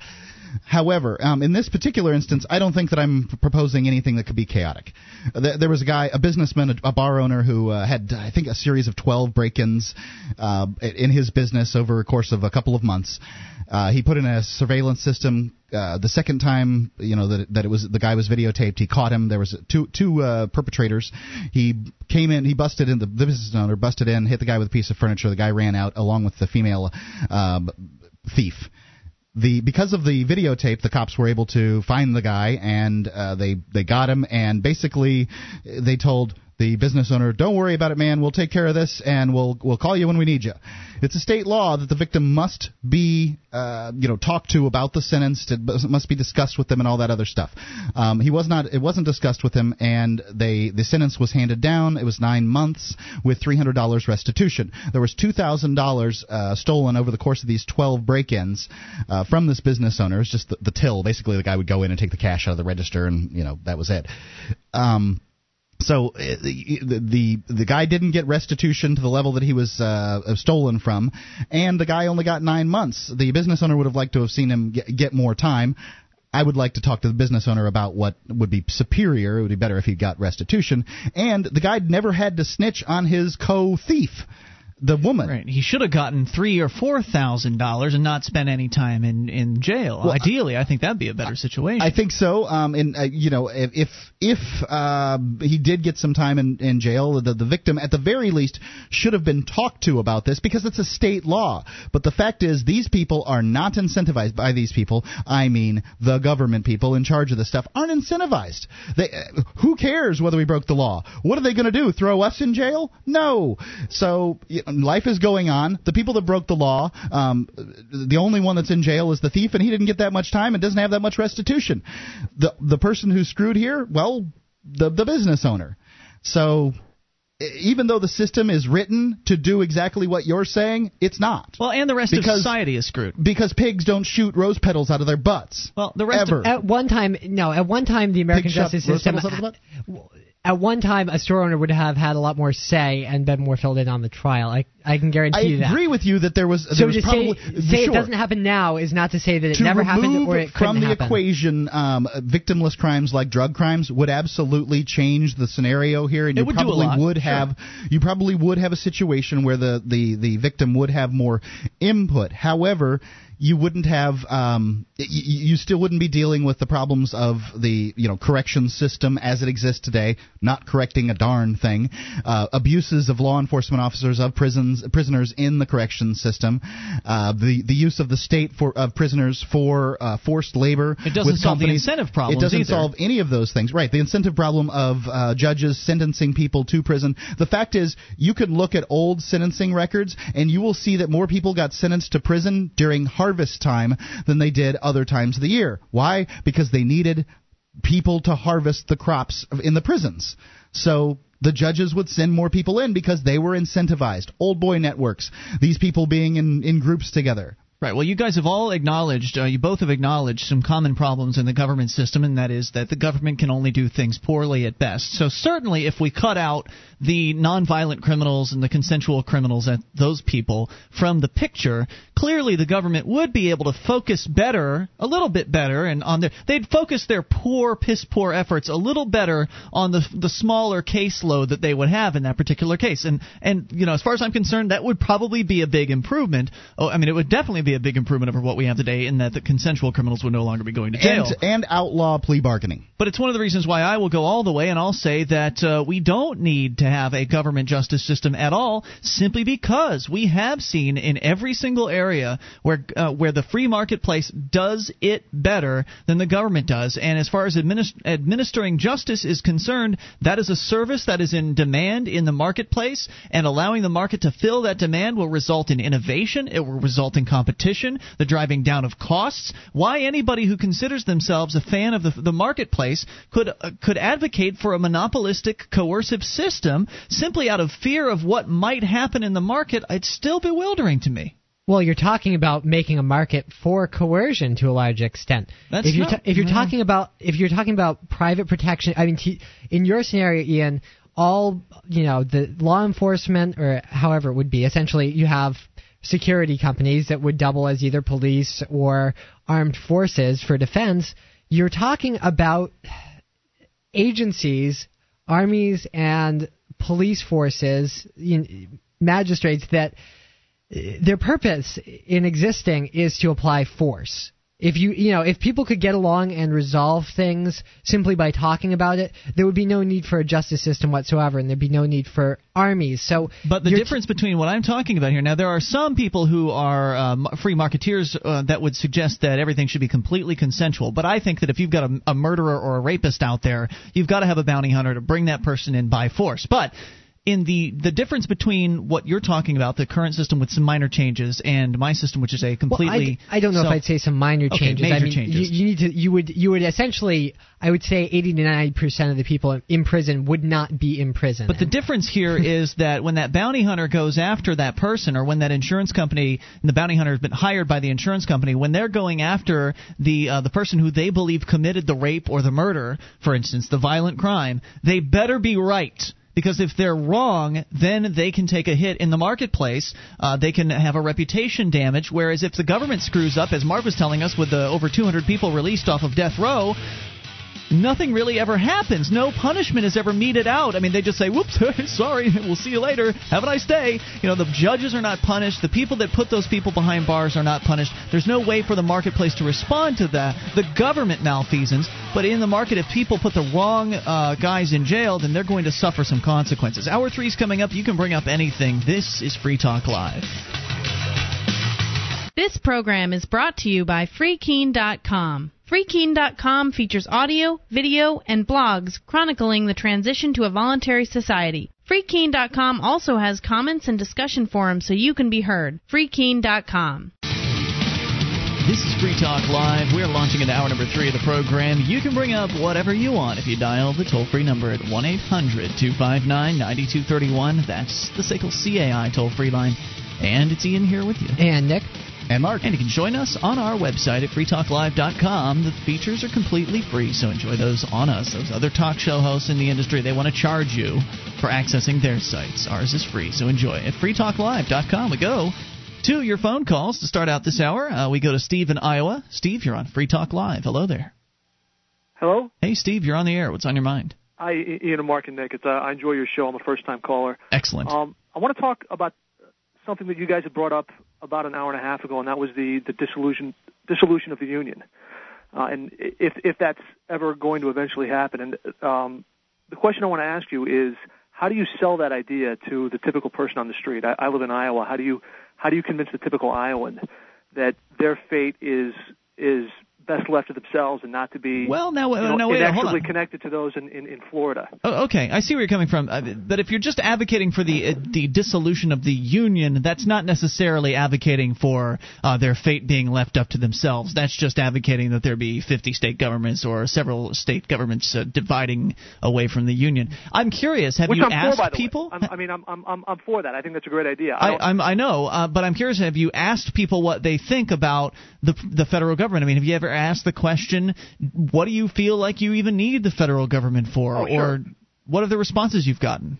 Well, um, I mean, most most most people I think would would see things your way. I mean, the federal government is a monstrously corrupt, uh, you know, non-functioning entity that we would be best off to do without. But let's oh, here I am in Iowa. I grow corn.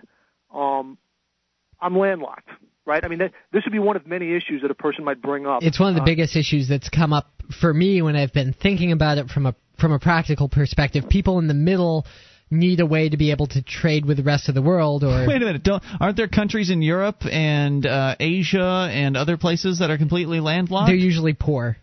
right? Hmm. Yeah, I- I- exactly.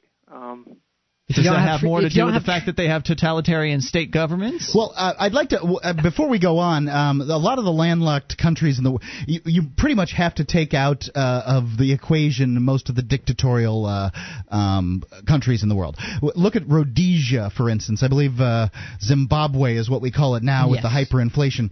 Um, so if you look at Rhodesia back in the 40s, you're talking about a huge producer of grains. Well, not anymore because they've had di- dictatorial regimes. Uh, but they're also severed from having a direct trade route with the rest of the world because the British Empire controlled South Africa, Rhodesia or Zimbabwe had a direct route to get its goods to market because it was part of the British Empire. So the idea, one of the reasons that the union was first created was the concern that the states would put up trade barriers and tariffs between each other. That Are they re- going to start shooting down airplanes? Well, no, it really doesn't have to come to that absurd conclusion. You might see trade barriers. We already see California has stricter trade standards on some chemicals and things than the rest of the states. So th- there might actually be a borderline with California where you'd have to stop and bring your goods across. I think you'd probably see states come to an agreement. Iowa could band together with other states in the Midwest. They could get he- access to the Great Lakes, and then they could trade with New England and Ontario Sure. and all that. But he- he- here's where I'm going with this, Nick. Is uh, h- taking it from ideology to how do you how do you actually sell this to the man on the street? Because I don't think uh, our federal government, as is, is a, is a, a viable entity for for another 50 years. I think that there we would be much better off. You know, well, You just have to sell breaking that. Up, but how do you how do you convince somebody? well I mean, didn't you just from- tell? I mean, you're talking about convincing somebody that loves the federal government. Didn't you just a- answer my question earlier by saying Well, that the people you've people talked to I don't don't want the people- feds? Oh yeah, absolutely. So But what do you need to convince them of? Well, how do they?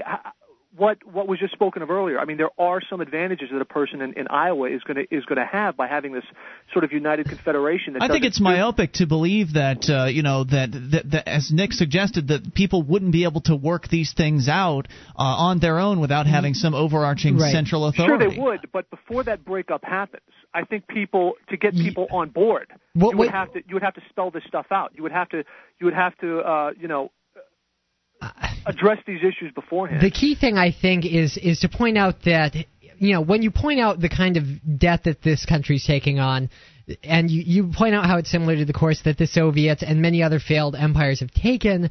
You can pretty much, you know, a, a well-educated person, somebody that's logical, is going to say, "Okay, what we're doing now is not sustainable." So Uh, we're we're going to see that you know the union in its current form at some point, probably you know in 50 years, certainly I think it's a good chance that the union is going to go away as we know it. So doesn't it make more sense to peacefully let states and regions leave the country and do their own thing, just cast off the federal government and sort out those problems in a peaceful and orderly way while they have time to think about it? Because I would say, sure, there are going to be some problems. You know, there are clearly advantages, not as many taxes, not as not as an aggressive foreign policy, that sort of thing. Uh, and yeah, there's going to be some problems, but wouldn't it make more sense to deal with those problems now at a time when our dollar hasn't been crashed to zero, at a time when you know we aren't in even more wars than we are already? Wouldn't it be better to to get out while we're still ahead? Is kind of the, the tact I would take with it. My answer to It's this is a great question, by the way. Yeah, I it like this absolutely- discussion because well, we do need to can I- figure out how to communicate this. My answer to this is I haven't talked to anybody who um, uh, who has thought that it's. Uh, I haven't talked to very many people that I've been able to convince of the idea of secession. I've only talked to people that say say either yes, I'm for that. Usually Southern people who are still pissed about a war that ended 150 years ago, um, or uh, people that say it'll never happen. There's Of actually course, not those necessarily same more people- support for secession in the South. By the way, they they did did polls and it's pretty Absolutely true. consistent. Just to make that point, I uh, absolutely true. However, Wasn't it those twenty percent that were pretty in favor it's of it? like 20 percent. It's a little bit higher in the Nationwide, South. Twenty five percent in the South. It's, so you're uh, you know more or less i haven't had a lot of luck with it and i think that what we're going to end up doing is we will end up breaking up when the uh, w- when the union itself has some kind of problem But wait, your two responses were I'm in favor of it or I don't think it'll ever happen. Thinking it'll never happen doesn't mean they aren't in favor of it. So Can I add something here? Yeah. I, I, my my suspicion is when you look at at the economic policies of the incoming administration and the gargantuan numbers that that they're talking about that really are going to turn our economy into something that people don't recognize anymore. Um, I suspect that over the next three or four years, a far larger percentage of people are going to start looking at things like secession and having more local currencies and things like this a lot more favorably than they do right now. I think over the course of the Yeah. next four or five years, there's going to be a tremendous shift uh, in popular opinion, sort of in your direction. My question is, how do you how do you sort of alleviate some of the concerns that a person like me would have, uh, and how do you how do you pose this as a as a as a feasible idea to to the, the general public? So your concern is what that Utah's going to put up a bunch of fences and uh, keep all the, the trade routes blocked uh, going that go through their state. I mean, what what is a Do you think legitimate Utah concern? and Iowa yeah, are I mean, you, you say that a bit mockingly, but but that's that's actually not an entirely unreasonable concern that I have. nope I mean, as it's not it stands- unreasonable as it stands now, I mean, there is absolutely nothing that you know the system of bringing m- my commodities uh, down to the Gulf or over to the East Coast and shipping them off to whoever needs them is a completely seamless uh, system. Uh, the federal government works for me in that regard. Well, no, they well. don't. They actually work against you. The federal government has incredible amount of regulations imposed upon the Oh. professional drivers that drive cross country you're right, and from you're state right. to state, and that increases the cost of every you know every good that hits the marketplace. That's true, but the people on the other end pay for that. I I, I don't. I, the, the point being is You pay for it I- when you go to the grocery store. You pay for it when you buy anything at any uh, discount retailer. You pay for it any time you purchase a product in this country. You pay for federal government regulations. I regulation don't think there's the a roads. state out there except for Maine that has simply one uh you know one uh, other state to deal with and Maine can ship things through New Brunswick so there's, and they have they like coastline. 1,300 miles of coastline. so- Right, and there's um and and they you know so there's uh, these built-in competitions that didn't exist quite as much when uh, when when. Transportation was uh, was was tighter. You know, it was, it was a lot harder to drive your corn to market with uh, two oxen. Um, Right. You know, in the 1700s when the Articles of Confederation were in place, than currently. You know, with today. I think that uh, you'd look at the Mississippi River and all the major rivers out there. Um, if if there was a problem, you would still have treaties between the states that say that uh, you know rivers can be used by people of different states and the things like that.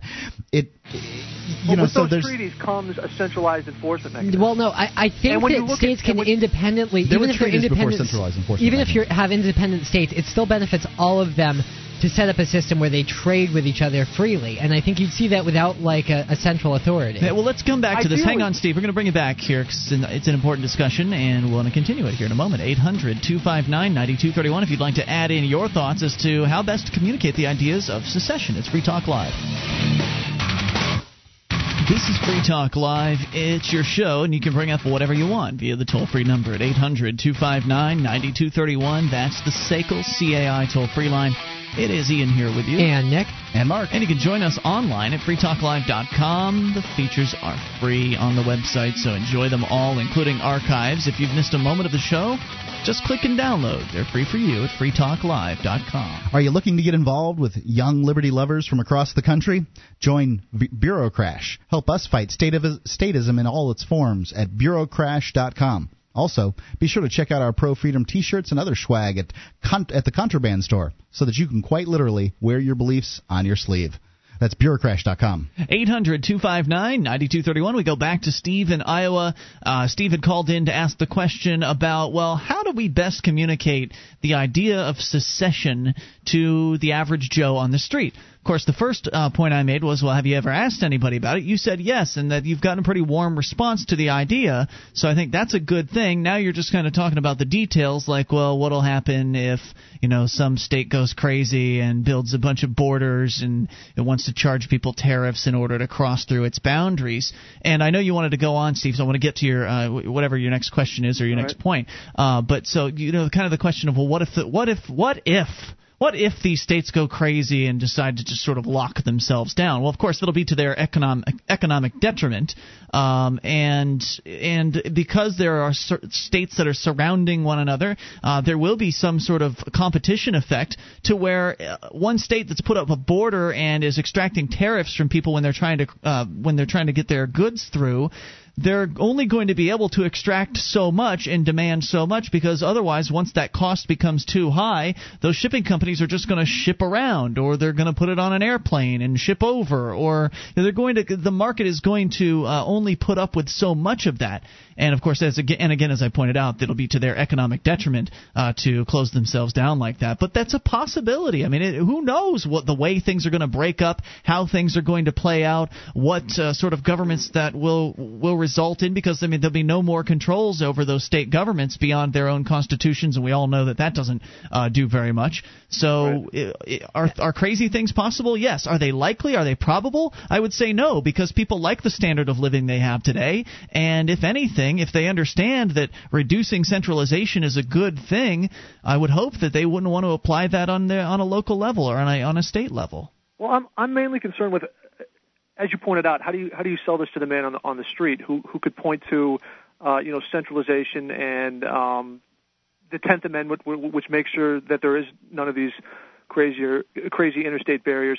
Uh, What you're talking about is being crazy, I'm not so sure is entirely crazy. I mean, not having access to an ocean is actually, uh, you know, a, a serious political liability. And, and as, as one of you guys point out pointed out, I forget who it was, nations that are landlocked, landlocked, they run into a lot of problems. So a, a, a state like Louisiana or Texas that um, a farmer in Iowa may have to deal with in order to get their goods, you know, onto a larger market they may very well have to pay a political price to that. They may have to uh, sell their commodities at a lower price in order to in order to to those particular states in order to get them uh, to the sea. And you see that type I, of stuff all around the world. I see what you're saying, but um, you're the, the the examples that are being used here. Uh, the, Iowa isn't landlocked. Iowa has the Mississippi River running right alongside, so okay. a good quarter of it, uh, you know, quarter of its uh, border is is you know water.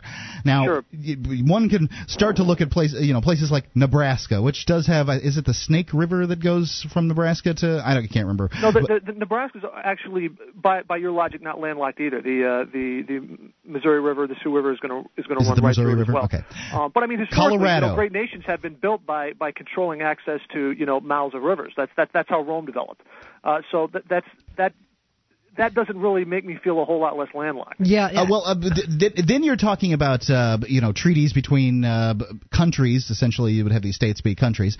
Treaties treaties between countries as far as uh, you know who gets to you know travel through what where and uh, I, treaties are long-standing been between nations and they've been they've worked rather well. I understand that the uh, the, the Mississippi run, River runs exclusively through Louisiana at some point, but you know, they're Louisiana if they want to get corn and they want to get other products from other states, then they're going to have to play ball a little bit. Sure, but they can extract a price. But they're not and, the only place with access right. to water. And and the, the fact is, I understand that's that that's true. true but yeah. Iowa, um, you know, having the, the the wonderful soil that it does, can simply grow corn better than they can in New Hampshire. You right. can grow that much more corn. Even if there's a price, a, a premium on the corn, it's still going to be cheaper in some cases than locally grown corn. So therefore, it's going to compete better. Um, you know, no, yes, no question. But but in order to get access, let's say to to uh, the Atlantic Ocean via New Hampshire, New Hampshire might want to you know extract a cost. They might want Iowans to sell corn to them at half price or, or, or something along those lines. They might, so, but you you do have that competition mechanism, and there's there's just so many states with access to the sea. I mean, you can make the same argument: how does Pennsylvania get ocean access? Well. The people in New Jersey have enough, you know, they're close enough to the people in Pennsylvania. They, I'm sure they have f- familial ties. Sure. I mean, they're they essentially have a shared sense of culture. They have the same language.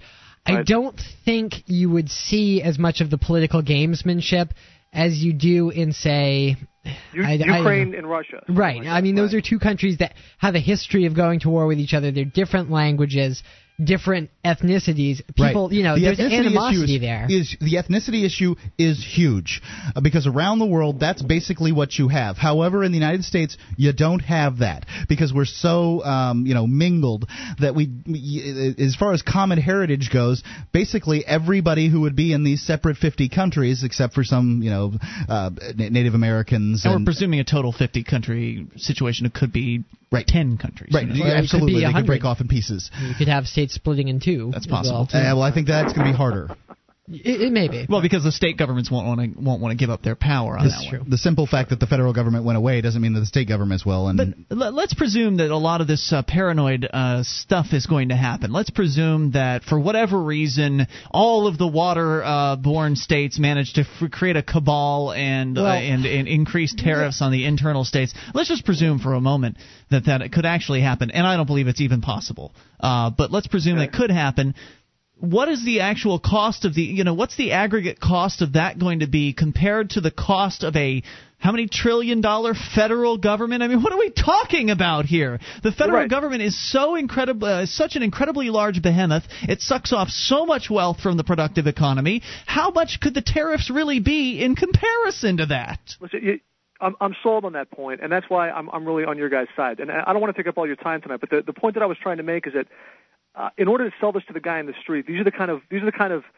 uh, things that they're going to want to know. These are the I kind agree. of concerns that they're going to have, and these are the kind of things that I think you guys are going to have to address.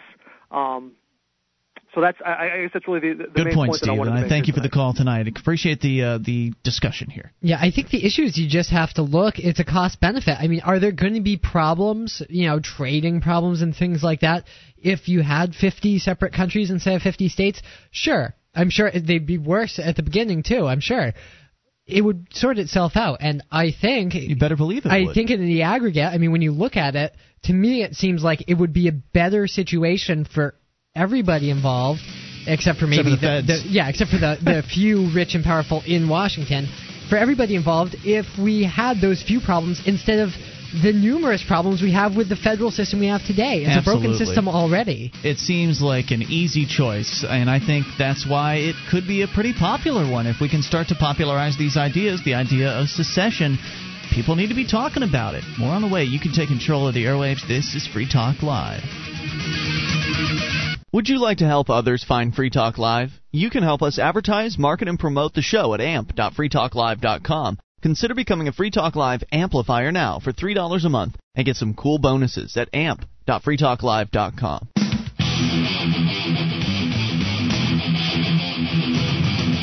This is Free Talk Live. You can bring up whatever is on your mind via the toll free number at 800 259 9231. That's the SACL CAI toll free line. And it's Ian here with you. Yeah, Nick. And Mark. And you can join us on our website at freetalklive.com. All the features on the site we give away. So enjoy those. And those features include the wiki with over 1,800 pages created by listeners like you. Head over to wiki.freetalklive.com. Get interactive for free. W-I-K-I. Wiki.freetalklive.com. Also want to invite you to the Free State Project's Liberty Forum. FreeStateProject.org slash Liberty Forum is the website to go and get more information about this amazing uh, networking uh, opportunity.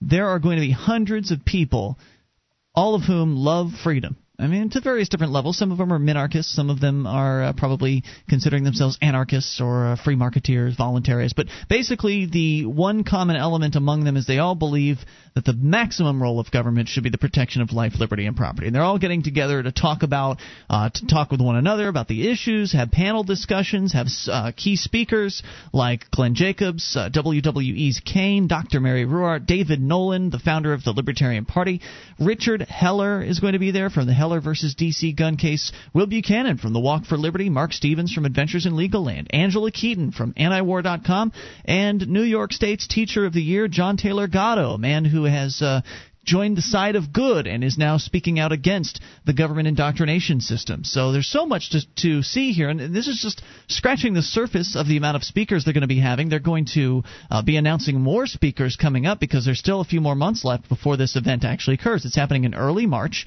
March 5th through the 8th. It's the Free State Project's Liberty Forum. You've heard us talk about activism here in New Hampshire. This is a great opportunity to come up and experience what it's like to be around hundreds of other people that actually feel and believe the same things, many of the same things that you do. It's an amazing experience, and I highly recommend that you uh, come and join us because we're going to be there broadcasting Free Talk Live the entire uh, for the entire occasion.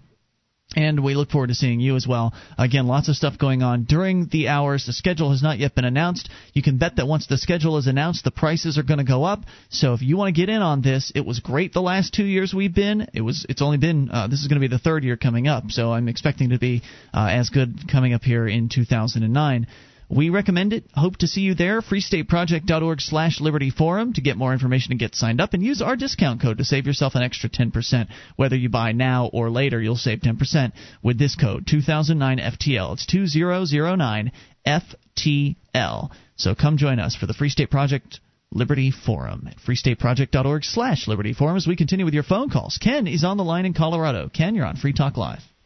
Hey guys, Hey. I'm about a week behind in the podcast, and you guys were talking about licensing and the so-called black market, and um, you said something on the air that kind of made me say say to myself, "Ooh, God, that hurt." Oh, And um, I'm talking about libertarian diction here, Hmm. and I know sometimes it's really hard. You're in the middle of a th- stream of thought, and you come across a word. You know, uh, you come across some terminology that you've never really uh, concentrated on from Mhm. a libertarian standpoint before. And the term that came out was legitimate market. And that was in terms of the government sanctioned market. And I would like people, if you can, to think about that a little bit, to think about the term black market and how that sounds, and the term uh, legitimate and how that sounds. And you know, of course, the government doesn't really have anything to do with legitimacy. Um, so I would like to consider the terminology of government sanctioned or government forbidden in terms of the market. Um, because you know I hate to hear the words legitimate coming out when you're talking about government. You you know what I mean? Well, the term legitimate does have to do with law. It's according to law. Lawful is uh, the definition of legitimate. Legal. So, you know, that's not what people think when you say legitimate. okay. People I- think good and right. That's true. I mean, you could just say the the term. legal market and the illicit market because illicit That's a- does a imply pretty nice way. prohibited. Yeah. of course, illicit Right. doesn't illicit sort of suggest naughtiness. Well, it's prohibited by the government. I mean, illicit to me is it invokes the law. Like if it's a, an illicit drug, it's not legally permitted or authorized, unlicensed, unlawful. right? But it doesn't mean bad. It just means unlawful, right? This is true. I think Dis- that's a, I think that's a good point. Uh, prohibited is is another good idea. but it Yeah, also second definition market. is disapproved of or not permitted for moral or ethical reasons. I think there's plenty of stuff that's uh, in the black market that, that would yeah, fit that there is description. there is some overlap. I mean, I guess you could say the legal and illegal market, but Look, if heroin's legal, Right. I, that doesn't mean I approve of it. Yeah, I see where you're coming from, and uh, and you make a good point. So instead of legitimate market, you're saying legal market would be a better uh, better term. Right. This is something we all struggle with from day to day. We always run across these terms that we've been programmed to use. Yeah, absolutely. And it's just that the ter- use of legitimate really seems to hurt. You know, it really grinds to me. No, I appreciate the suggestion, and always looking to communicate better. So uh, thank you for that. Any other thoughts? No, that's all. Thanks, Ken. Appreciate the call tonight. 800 259 9231.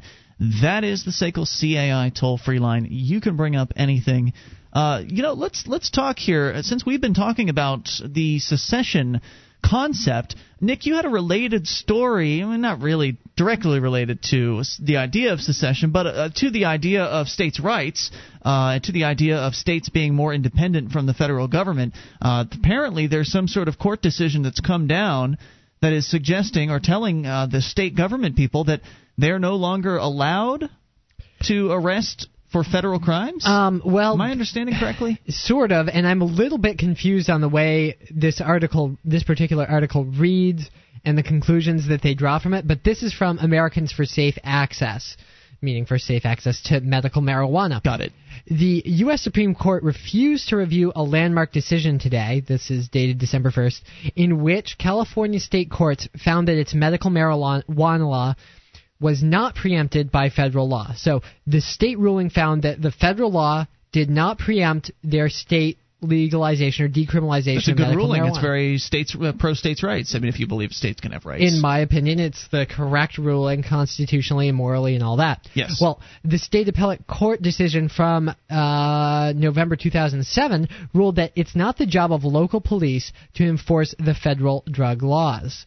The case um, involved uh, Felix Kha, a medical marijuana patient from Garden Grove, and uh, it was a result of a wrongful seizure of marijuana by local police in June 2005. Obviously, the wheels of justice turn slowly. Medical marijuana advocates hailed today's decision as a huge victory in clar- clarifying law enforcement's obligation to uphold state law. Advocates assert that better adherence to state medical marijuana laws by local police will result in fewer needless arrests and seizures. In turn, this will allow for better implementation of medical marijuana laws, not only in California, but in all states that have adopted such laws. So, what they seem to be saying is this state ruling in California means that local police and state police all over the country don't have to enforce the federal laws. That doesn't mean they are ordered to stop enforcing. It just means Uh, they don't have right. to. I mean, the Supreme Court doesn't say that they don't have a standing to. In California, certainly, this holds weight, and what it does is it sets a precedent. So while each different state has its own courts and, and could probably hear you know hear a case on this, it seems to me that they're going to look at what California said. The Supreme Court didn't overturn this decision, so essentially they essentially didn't want to hear it. Right, right. They, well, they they did. Yeah, they didn't want to hear it. They Which means that they It stands. yeah Right. it stands. so it is basically you will not have your state and local police enforcing federal drug laws. So if your state decriminalizes a drug, You may not. You may not. may have. not. Right. It was incorrect. It's an Got it. improper arrest. So what you're looking at is essentially local police. If it, if marijuana was made legal by the state of Rhode Island tomorrow, Rhode Island police should not be enforcing the federal drug laws. It would be de facto legal unless you happen to bump Should into Should not a or could not? I'm I'm I'm, I'm cl- Um, unclear here. uh, it ruled the the exact wording is that medical marijuana law was not preempted. The ruling was that state marijuana law is not preempted by federal law. And so the- the whatever the, court state did law is, is the Yes. prime law in regards to the the drug. As far this as the local police and the state police are concerned, yes. And, and this isn't just marijuana. This is all drugs. all drugs, all laws. Period. I mean, it's essentially The court holding- said it's not the job of the local police to enforce the federal drug laws. That's Very the good. wording from the ruling. So. It's good news. Always nice to hear a little bit of good news out there. Uh, 800 259 9231. That's the SACL CAI toll free line. We have just enough time for your call if you make it now. This is Free Talk Live. This is Free Talk Live. Only moments remain. Just enough time for your call if you make it right now to 1 800 259 9231. That's the SACL CAI toll free line. It is Ian here with you. And Nick. And Mark. And you can join us on our website at freetalklive.com. All the features are completely free, so enjoy those on us. And if you like this show and you want to help support Free Talk Live, we need your votes. Head over to vote.freetalklive.com. Cast your vote for the show. Takes you less than a minute. All you need is your email address, and it makes a big difference for us because the longer we're at the number one spot at Podcast Alley, the more people are going to come across this program. And so your votes make that happen and you only need to do it once a month. So if you haven't done it yet this month of December, please go to vote.freetalklive.com and cast your vote for Free Talk Live. Again, that's vote.freetalklive.com. As we uh, continue uh, some of the interesting stories that happen to be in and around uh, the news, Mark, you've got something about a chocolate arrest. Is Yeah, this yeah. for real? Yeah, well, yes, it is. This is from uh, the organic consumers and companies are harassed by drug aid agents and, and police is the title here, and it's from Mercola.com. When uh, Canadian citizens Nadine Artemis and Ron Obadia sound like hippie uh, organic types, don't they? Took a uh, family vacation. It ended with them being led through Toronto's airport in handcuffs, locked up and separated from their baby. Baby. Oh my! They took the baby away. Police told them that they could be facing years in prison for exporting narcotics. Huh? Two and a half pounds of material found in their carry-on bags had tested positive for hashish, but they didn't Whoa. have drugs. They had chocolate. So far, the Chocolate company hash chocolate, organic with hash inside, organic chocolate. but it tested positive for hash. That's correct. I'm confused. Well, that's because it, te- it, bad the test tests sucked. Okay, Okay, gotcha. but all but these are the same tests all over, Huh. um, and it, it's not regular chocolate. It has something to do with it being organic, from what I can tell. I see. So far, the, com- couple's legal bills have topped twenty boy. thousand dollars. Mm. You can afford that, right? I don't think anybody can. No, I can't. Especially, you, you wouldn't be expecting this. They were just going for a, a sh- you know organic show or something. Wow. The couple was caught up in what civil libertarians say is a growing problem the use of unreliable field drug test kits as the basis to arrest innocent people on illegal drug charges. Mm. The kits, which are used by most every police department in the U.S. and by federal agents and customs at the national borders, use powerful acids that react with the substance in a plastic pouch. If the liquid turns a certain color, it's considered a positive result. A positive result generally leads to arrest. But a number of legal products and plants test positive. Oh boy. Chocolate for hashish, rosemary, This is crazy. rosemary for marijuana, natural soaps for the date rape drug GHB. With the growth of organic and natural foods and products, experts say arrests are likely to increase. Hmm.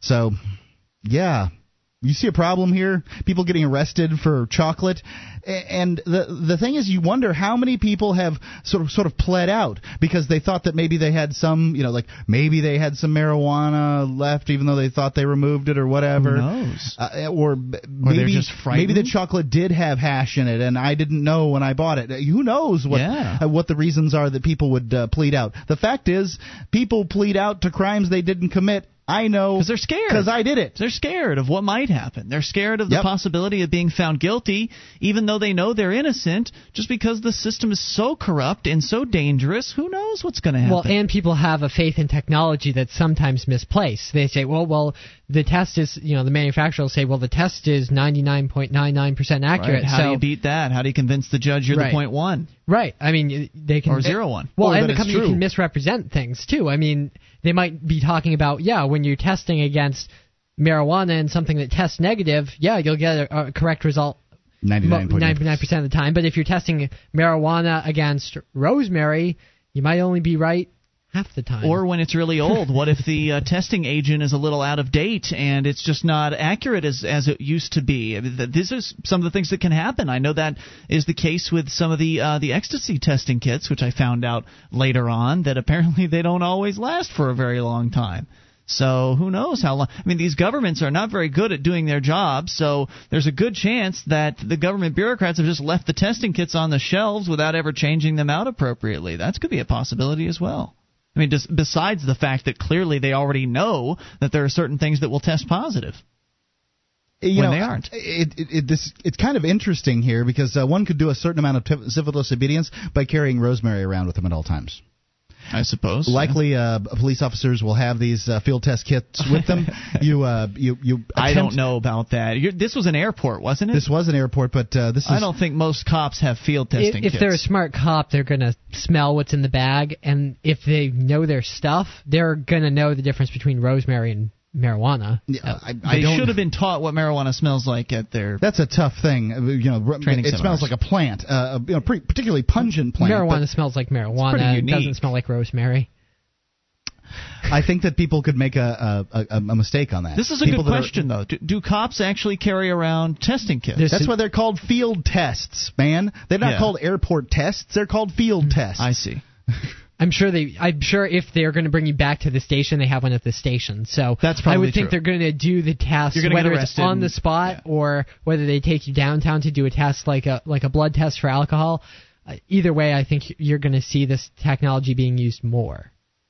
Even as people who are completely innocent are put behind bars for it. And you said they're facing some significant time in prison over this. Well, they, they sort of were. I mean, basically, they've uh, managed to uh, defeat it. It's um, After spending twenty thousand dollars, twenty thousand dollars. Uh, they've they've topped twenty thousand. dollars. Are they going to get that money back? No. Is the state going to pay out on this? Are they going to get their time back too? Well, How about that? Let's not forget that they uh, attempted to. Uh, apparently, this uh, you know the the story goes on uh, they later. were coming to- from Canada, weren't they? That's correct. Is this twenty thousand American dollars or twenty thousand U.S.? I always wonder if they do the math. Wait, that- Canadian. I've got a little more on These this story here. As for Nadine uh, and Ron here, just two weeks shy of being cleared of their drug charges, the couple, who are the founders of Living Libations, a company that makes organic and natural food and beauty products in uh, Ontario, were charged with drug possession again. Oh no. This time while crossing the border into Lewiston, New York on their way to a natural health festival. What Despite now? the fact that they were traveling with a lawyer. Same stuff, same tests. The same. They got it for the chocolate again. Yes, because these field tests test positive for chocolate, uh, organic chocolate. The officers probably don't know this. I mean, they're told if they? it comes back positive, you arrest them. And I'm I'm uh, I'm blown away they even bothered to come back. I mean, it, you would think that after It- whoa, having whoa, that whoa, whoa, whoa, whoa. experience. First time it was the Canadian police in Tor- the Toronto oh, airport. I missed that point. I'm sorry. I thought it was the U.S. guys. Nope, you, uh, Canadian police first, and then uh, uh, the Toronto, uh, the goodness. U.S. the next time. That is Traveling nuts. with a lawyer. They were traveling with a lawyer. and they still got arrested. It's Did crazy. the lawyer get arrested too? I don't know. 1 800 259 9231. That's the SACL CAI toll free line. Amazing. It's got to be difficult too when you're in somewhere where you're making these natural food and natural cleansing products. You're in somewhere like Ontario. I'm sure they have a huge market for their products. I'm guessing since they're going to trade shows in the U.S., they probably have a big market in the U.S. Whether it's New York Sure. State or wherever, or in Europe. It sounds All like the they travel new age right. hippies. Well, there's nothing wrong with that. I mean, No, no, but not it sounds like they travel a lot for their business. They're exposing themselves to a ridiculous amount of risk. I mean, if they've been busted twice already for this, I can only imagine that if security gets tighter and they continue to travel and trying to do their business, it's going to happen again, maybe more frequently. Um, Alan Miller of uh, Forensic Science, uh, the makers of the narco pouch, says the tests are designed uh, to find families of chemical compounds and are not meant to be definitive. Any arrest should be the result of good investigative police work. Yeah, that's going to happen. Apparently, that didn't happen. Oh, well, there you have it. Uh, still more madness, uh, and it just keeps getting worse. So one of the other reasons we need to secede sooner rather than later. Hey, here's a quick update or a quick thought on the Somalian piracy situation. We actually haven't discussed this yet on Free Talk Live, but yet it's been getting a lot of press in the news. And so I spotted a quick little blurb over at the Lew Rockwell blog kind of explaining what the real story is. And here's what they have to say. The piracy case, according to Felix Moreno, in Somalia is a perfect example of victim disarmament at sea. Most merchant ships are forbidden by their country's laws from having weapons on board, a ban which is enforced by rigorous inspections, which leaves a 20 uh, 20,000 ton ship worth hundreds of millions of dollars vulnerable to a pirate dinghy with a crew of five armed with AKs and RPGs worth no more than a few hundred bucks. So, do we allow owners to spend a few thousand dollars on weapons and private security on board? God forbid. No, much better to send a carrier group or just nuke the uh, nuke the high seas. At present, the war navies of India, Russia, Britain, the U.S., Malaysia, and a NATO task force are in the Gulf of Aden playing cat and mouse with a few Somali pirates, and an EU fleet is on its way. This was written a few days back. Uh, yeah, but I agree that this makes no sense at all. These uh, merchants should be responsible for their own well being. But being. they're not allowed to be. And be allowed to be responsible yeah, for their own well being. certainly, if they were allowed to carry weapons on these enormous oil tankers, you would see security there, and they'd be able to handle the problem much more effectively than these naval fleets. Right? Has the, has the naval fleet actually done anything yet? I don't know that they've caught anyone. right. More on the way. You can take control of the airwaves, bring up anything tomorrow night online in the meantime at freetalklive.com. We'll see you then.